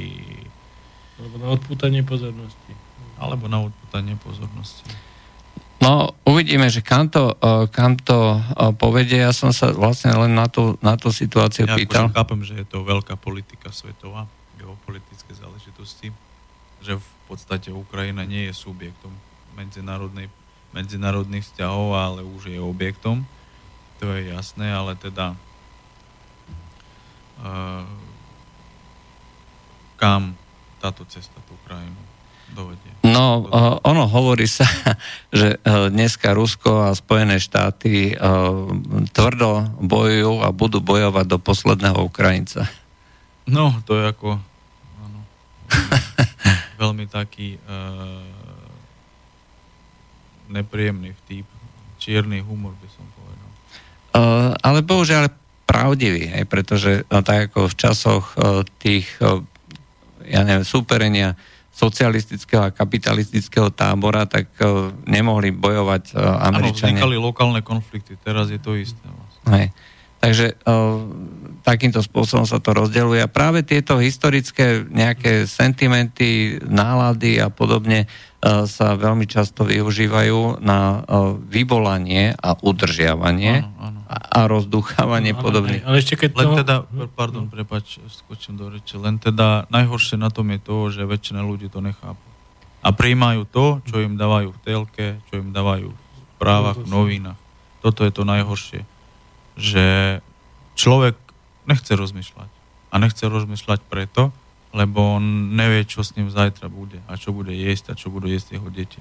A či dostane plat. A či nezvyšia zás, neviem, cenu za plyn a za... A zatiaľ len nejaký znamená, 25%. Že, on, že človek uh, rozmýšľa uh, takými, akože z ekonomického hľadiska. Mhm. Lebo každý má rodinu a e, každý... Každý sa musí obracať, aby prežil sa následujúci týždeň. o ano. svoj zajtrašok. Takže on nemá čas moc rozmýšľať o, by som povedal, vysokých matériách. Takže on jednoducho to, čo mu dajú v správach, tak s prepačením to spápa. Hmm. a nerozmýšľa. A toto je ten najväčší problém a potom sa čudujeme, prečo uh, volíme takýchto politikov. A možno, že tu, keď hovoríme stále o nejakých konfliktoch historických, súčasný nacionalizm a tak ďalej, možno, že tu by sa dalo aj tak pozitívne. My sme mali takú skúsenosť párkrát, čo sme boli, teda môže povedať, sme skoro celú Ukrajinu prešli, vrátanie, vrátanie Krymu, ešte v tých pokojných časoch a jeden, jednu takú konklúziu sme si odtiaľ doniesli, jeden záver. E, nás so Slovákmi sú veľmi pozitívne vzťahy. Veľmi aj historicky, respektíve takto. Žiaden z tých národov a národností, ktorými sme sa tam stretli, a to sme prešli aj, aj Besarábiu, E, Moldavsko, e, Ukrajinu celú, teda aj tú západnú časť východnú, Rusov, hej, aj Tatárov. Žiaden z tých, tých národov východných, z nášho pohľadu, nemá nejaké historické resentimenty, nejakú, nejaké spory so Slovákmi. Hej? A tu sme veľký rozdiel videli, napríklad pokladali nás aj na tom Kríme, prvýkrát sme prišli na Poliakov, aj tak ironicky ešte po polsky nám odpovedala pani, v obchode v domnení teda, že sme Poliaci, my sme není Poliaci, Slováci. Jak sme povedali Slováci, úplne iným jazykom sa s nami začala, iným tónom rozprávať. Takže e, tu je možno že aj taká nedocenená úloha Slovenska Slovákov, že možno ako taký, nechcem povedať, že sprostredkovateľia, ale niečo také v týchto konfliktoch tragických, bohužiaľ, hlboko tragických a krvavých, ktoré tam na východe vznikajú, že možno Slo- Slováci a Slovensko nevyužili ešte svoju rolu a potenciál, ktorý majú aj historicky, aj, aj súčasne. Pakujem na, na rozdiel napríklad od, od, od teda e, Poliakov, alebo teda ich, ich e, vzťahov hej, z, či už s Rusmi, alebo s Ukrajincami. No, Slováci no, majú tam čo povedať. No, čo sa týka Poliakov, tak e, po Volinskom masakri, tak tam ako je neustále ako otvorená rana tiež Áno, aj s tým banderom tiež je to veľký problém. Aj. Doteraz uh, tiež s Polskom vzťahy sú napäté. No a čo sa týka Slovenska, my bohužiaľ ako tú svoju uh, úlohu uh, doslova uh, premrhávame.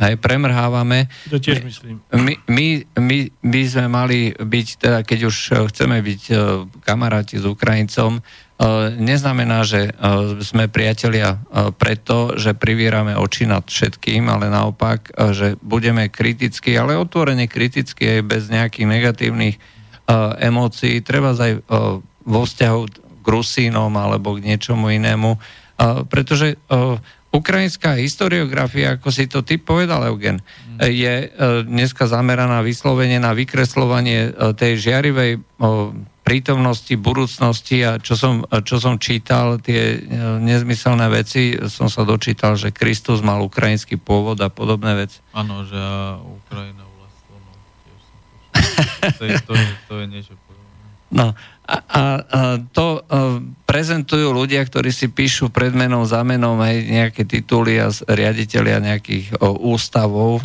Aj, a... a teraz otázka moja. A si myslíte, že tieto ľudia príjmu kritiku? No, e, títo práve, títo práve nie. Tí práve nie, ale myslím, že minimálne na tej politickej úrovni e, by tá kritika mala prísť.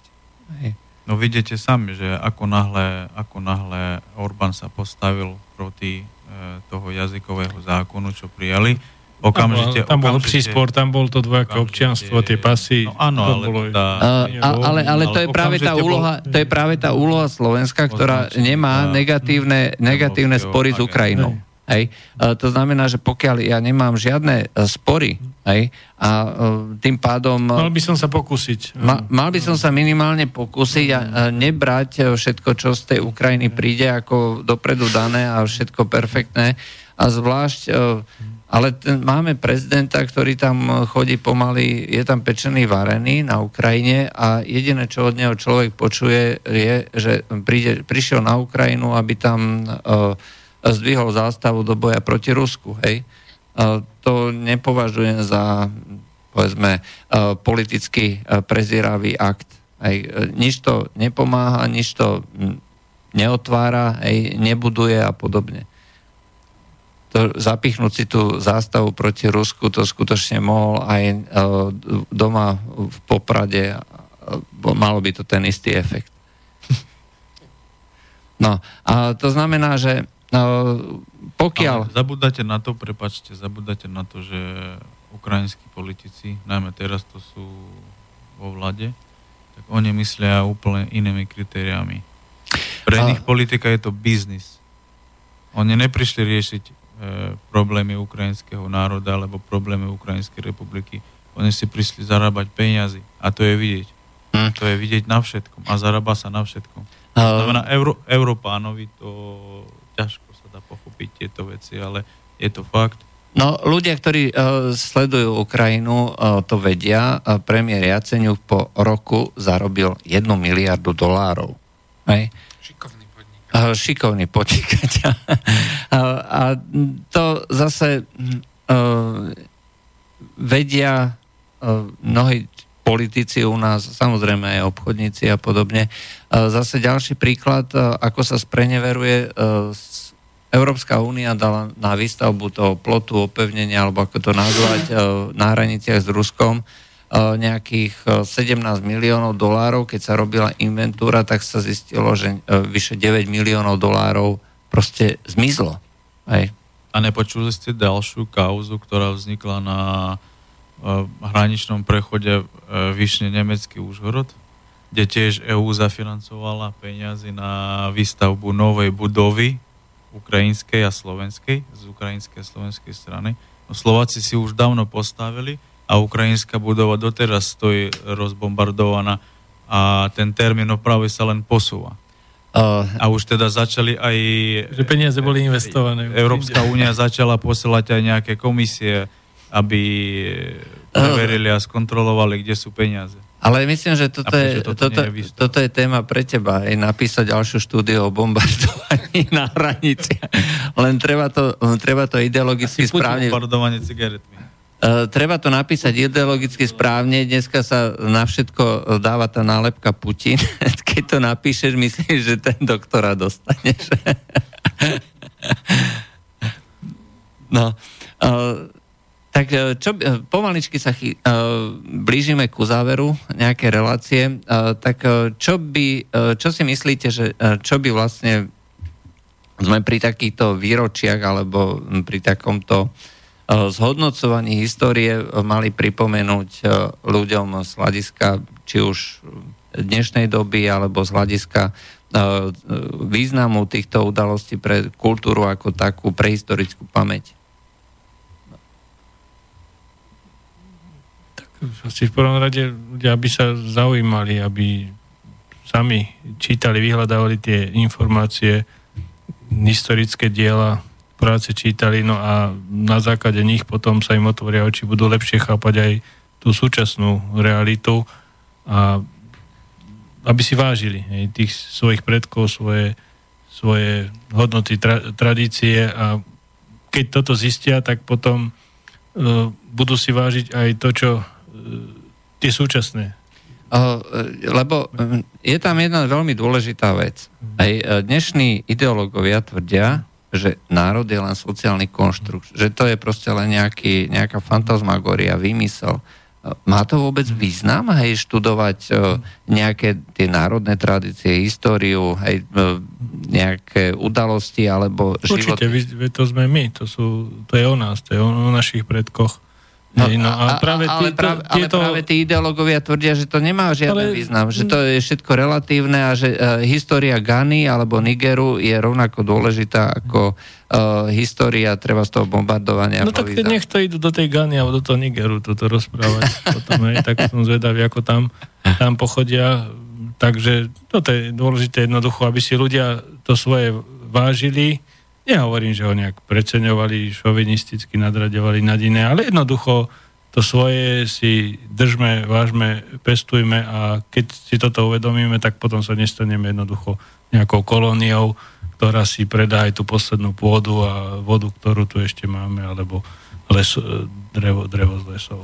Čiže uh, mohlo by takéto... To je spojené. Obec, to je spojené. To znamená, že pokiaľ by bola obecná uh, nejaká povedomie o tom, že kam patríme, medzi... Čo sme vyrastli, samozrejme. Hej, tak pokiaľ by toto voliči, aj občania, ľudia mali v sebe, ovplyvnilo by to podľa tvojho, tvojej mienky aj, aj politiku ako Jednoznačne, takú? veď človek, ktorý je národne a historicky zorientovaný, ktorý tieto hodnoty konzervatívne si drží, tak potom nestane sa nejakou bábkou v rukách nadnárodných spoločností. Uh, inými no, slovami, inými slovami idú. No, a presne to som chcel povedať. E, inými slovami, uh, ľudia, ktorí tvrdia, že uh, národ je len sociálny konštrukt, história mm. je len uh, proste niečo relatívne, čo nemá vôbec nejaký žiadny význam. Uh, v podstate sú ľudia, ktorí nás chcú ano. niekam predať. To sú hovorcovia záujmov tých skupín. No. Uh, Eugen? Tak v prvom rade ľudia musia počúvať a vnímať obidva názory. To znamená, že na, každú, na každý problém určite, alebo na každú udalosť, na každú históriu sú dva názory. Viacero názorov. No, viacero, byť, ale dva základných, ako, akože, napríklad, alebo zlé, alebo dobre. A, ten a, človek, aby sa naučil vnímať, alebo aby sa trošku začal rozmýšľať, tak on musí ak, no, akceptovať, on musí počúvať aj jeden, aj druhý názor. Mm-hmm. Podľa mňa, aby, aby aj keď sa mu nechce, aj keď sa mu nepáči vnútorne, že on napríklad je zastavcom tohto názoru a ten nechce ani počuť, ani vidieť, tak e, podľa mňa tým pádom... Mal by, mal by si to teda vypočuť a mal by sa pokúsiť e, si aj z toho negatívneho alebo z nesúhlasného názoru niečo zobrať. Aj, to znamená... Áno, aby, aby mohol si... Ale aj keď, keď to zoberie a mu to jednoducho nepôjde, tak tým pádom zostane pri svojom názore, ale aspoň... Uzavrie sa do, no, neuzavrie sa do tej bubliny, hej? Aspoň bude vedieť, ako myslí. No a knieža Miškin, čo tebe dala dnešná debata? Ja som prekvapený, ako bola taká, taká uh, plastic, nie že plastická, ale taká širokorozmerná, proste naozaj kopec rôznych názorov, pohľadov tu nás zaznelo a z rôznych strán, čiže nebolo to také, ja som sa troška bal, že či to nebude nejaké také jednostranné, napríklad viem, že Martina Lacka propaganda určitých médií e, ako popisuje skoro ako nejakého, ja nemám na, na, to, na to slovo a vidím naopak, že on má naozaj skutočne rôzne pohľady, takisto Eugen, skutočne proste hľadá a premýšľa nad vecami a ja som z toho celkom potešený. A jedna z tých vecí, čo mňa ešte takto celkové nie len toto, toto stretnutie, je to, že si myslím, že naozaj je dôležité tú históriu poznať, lebo kto nepozná históriu, neroz, nedokáže porozumieť súčasnosti. Proste tie dejiny sa podľa mňa častokrát opakujú, tie vzorce sa opakujú, vzorce myslenia a, a konania a ja si myslím, že naozaj je dôležité si tie veci preštudovať. Aj keď nám, sa nám to zdá nejaké možno nudné, ale má to svoj zmysel. Takže no, to by som možno, ako ja povedal, ako odkaz dnešnej diskusie. Študovať. Ja s tým môžem len súhlasiť. To bolo z dnešného medzipriestoru všetko. Ja, sa, ja teda ďakujem hosťom za dnešnú účasť v relácii a pri budúcom medzipriestore do počutia. Dob, dobrý večer. Ďakujeme. Táto relácia vznikla za podpory dobrovoľných príspevkov našich poslucháčov. I ty sa k ním môžeš pridať. Viac informácií nájdeš na www.slobodnyvysielac.sk Ďakujeme.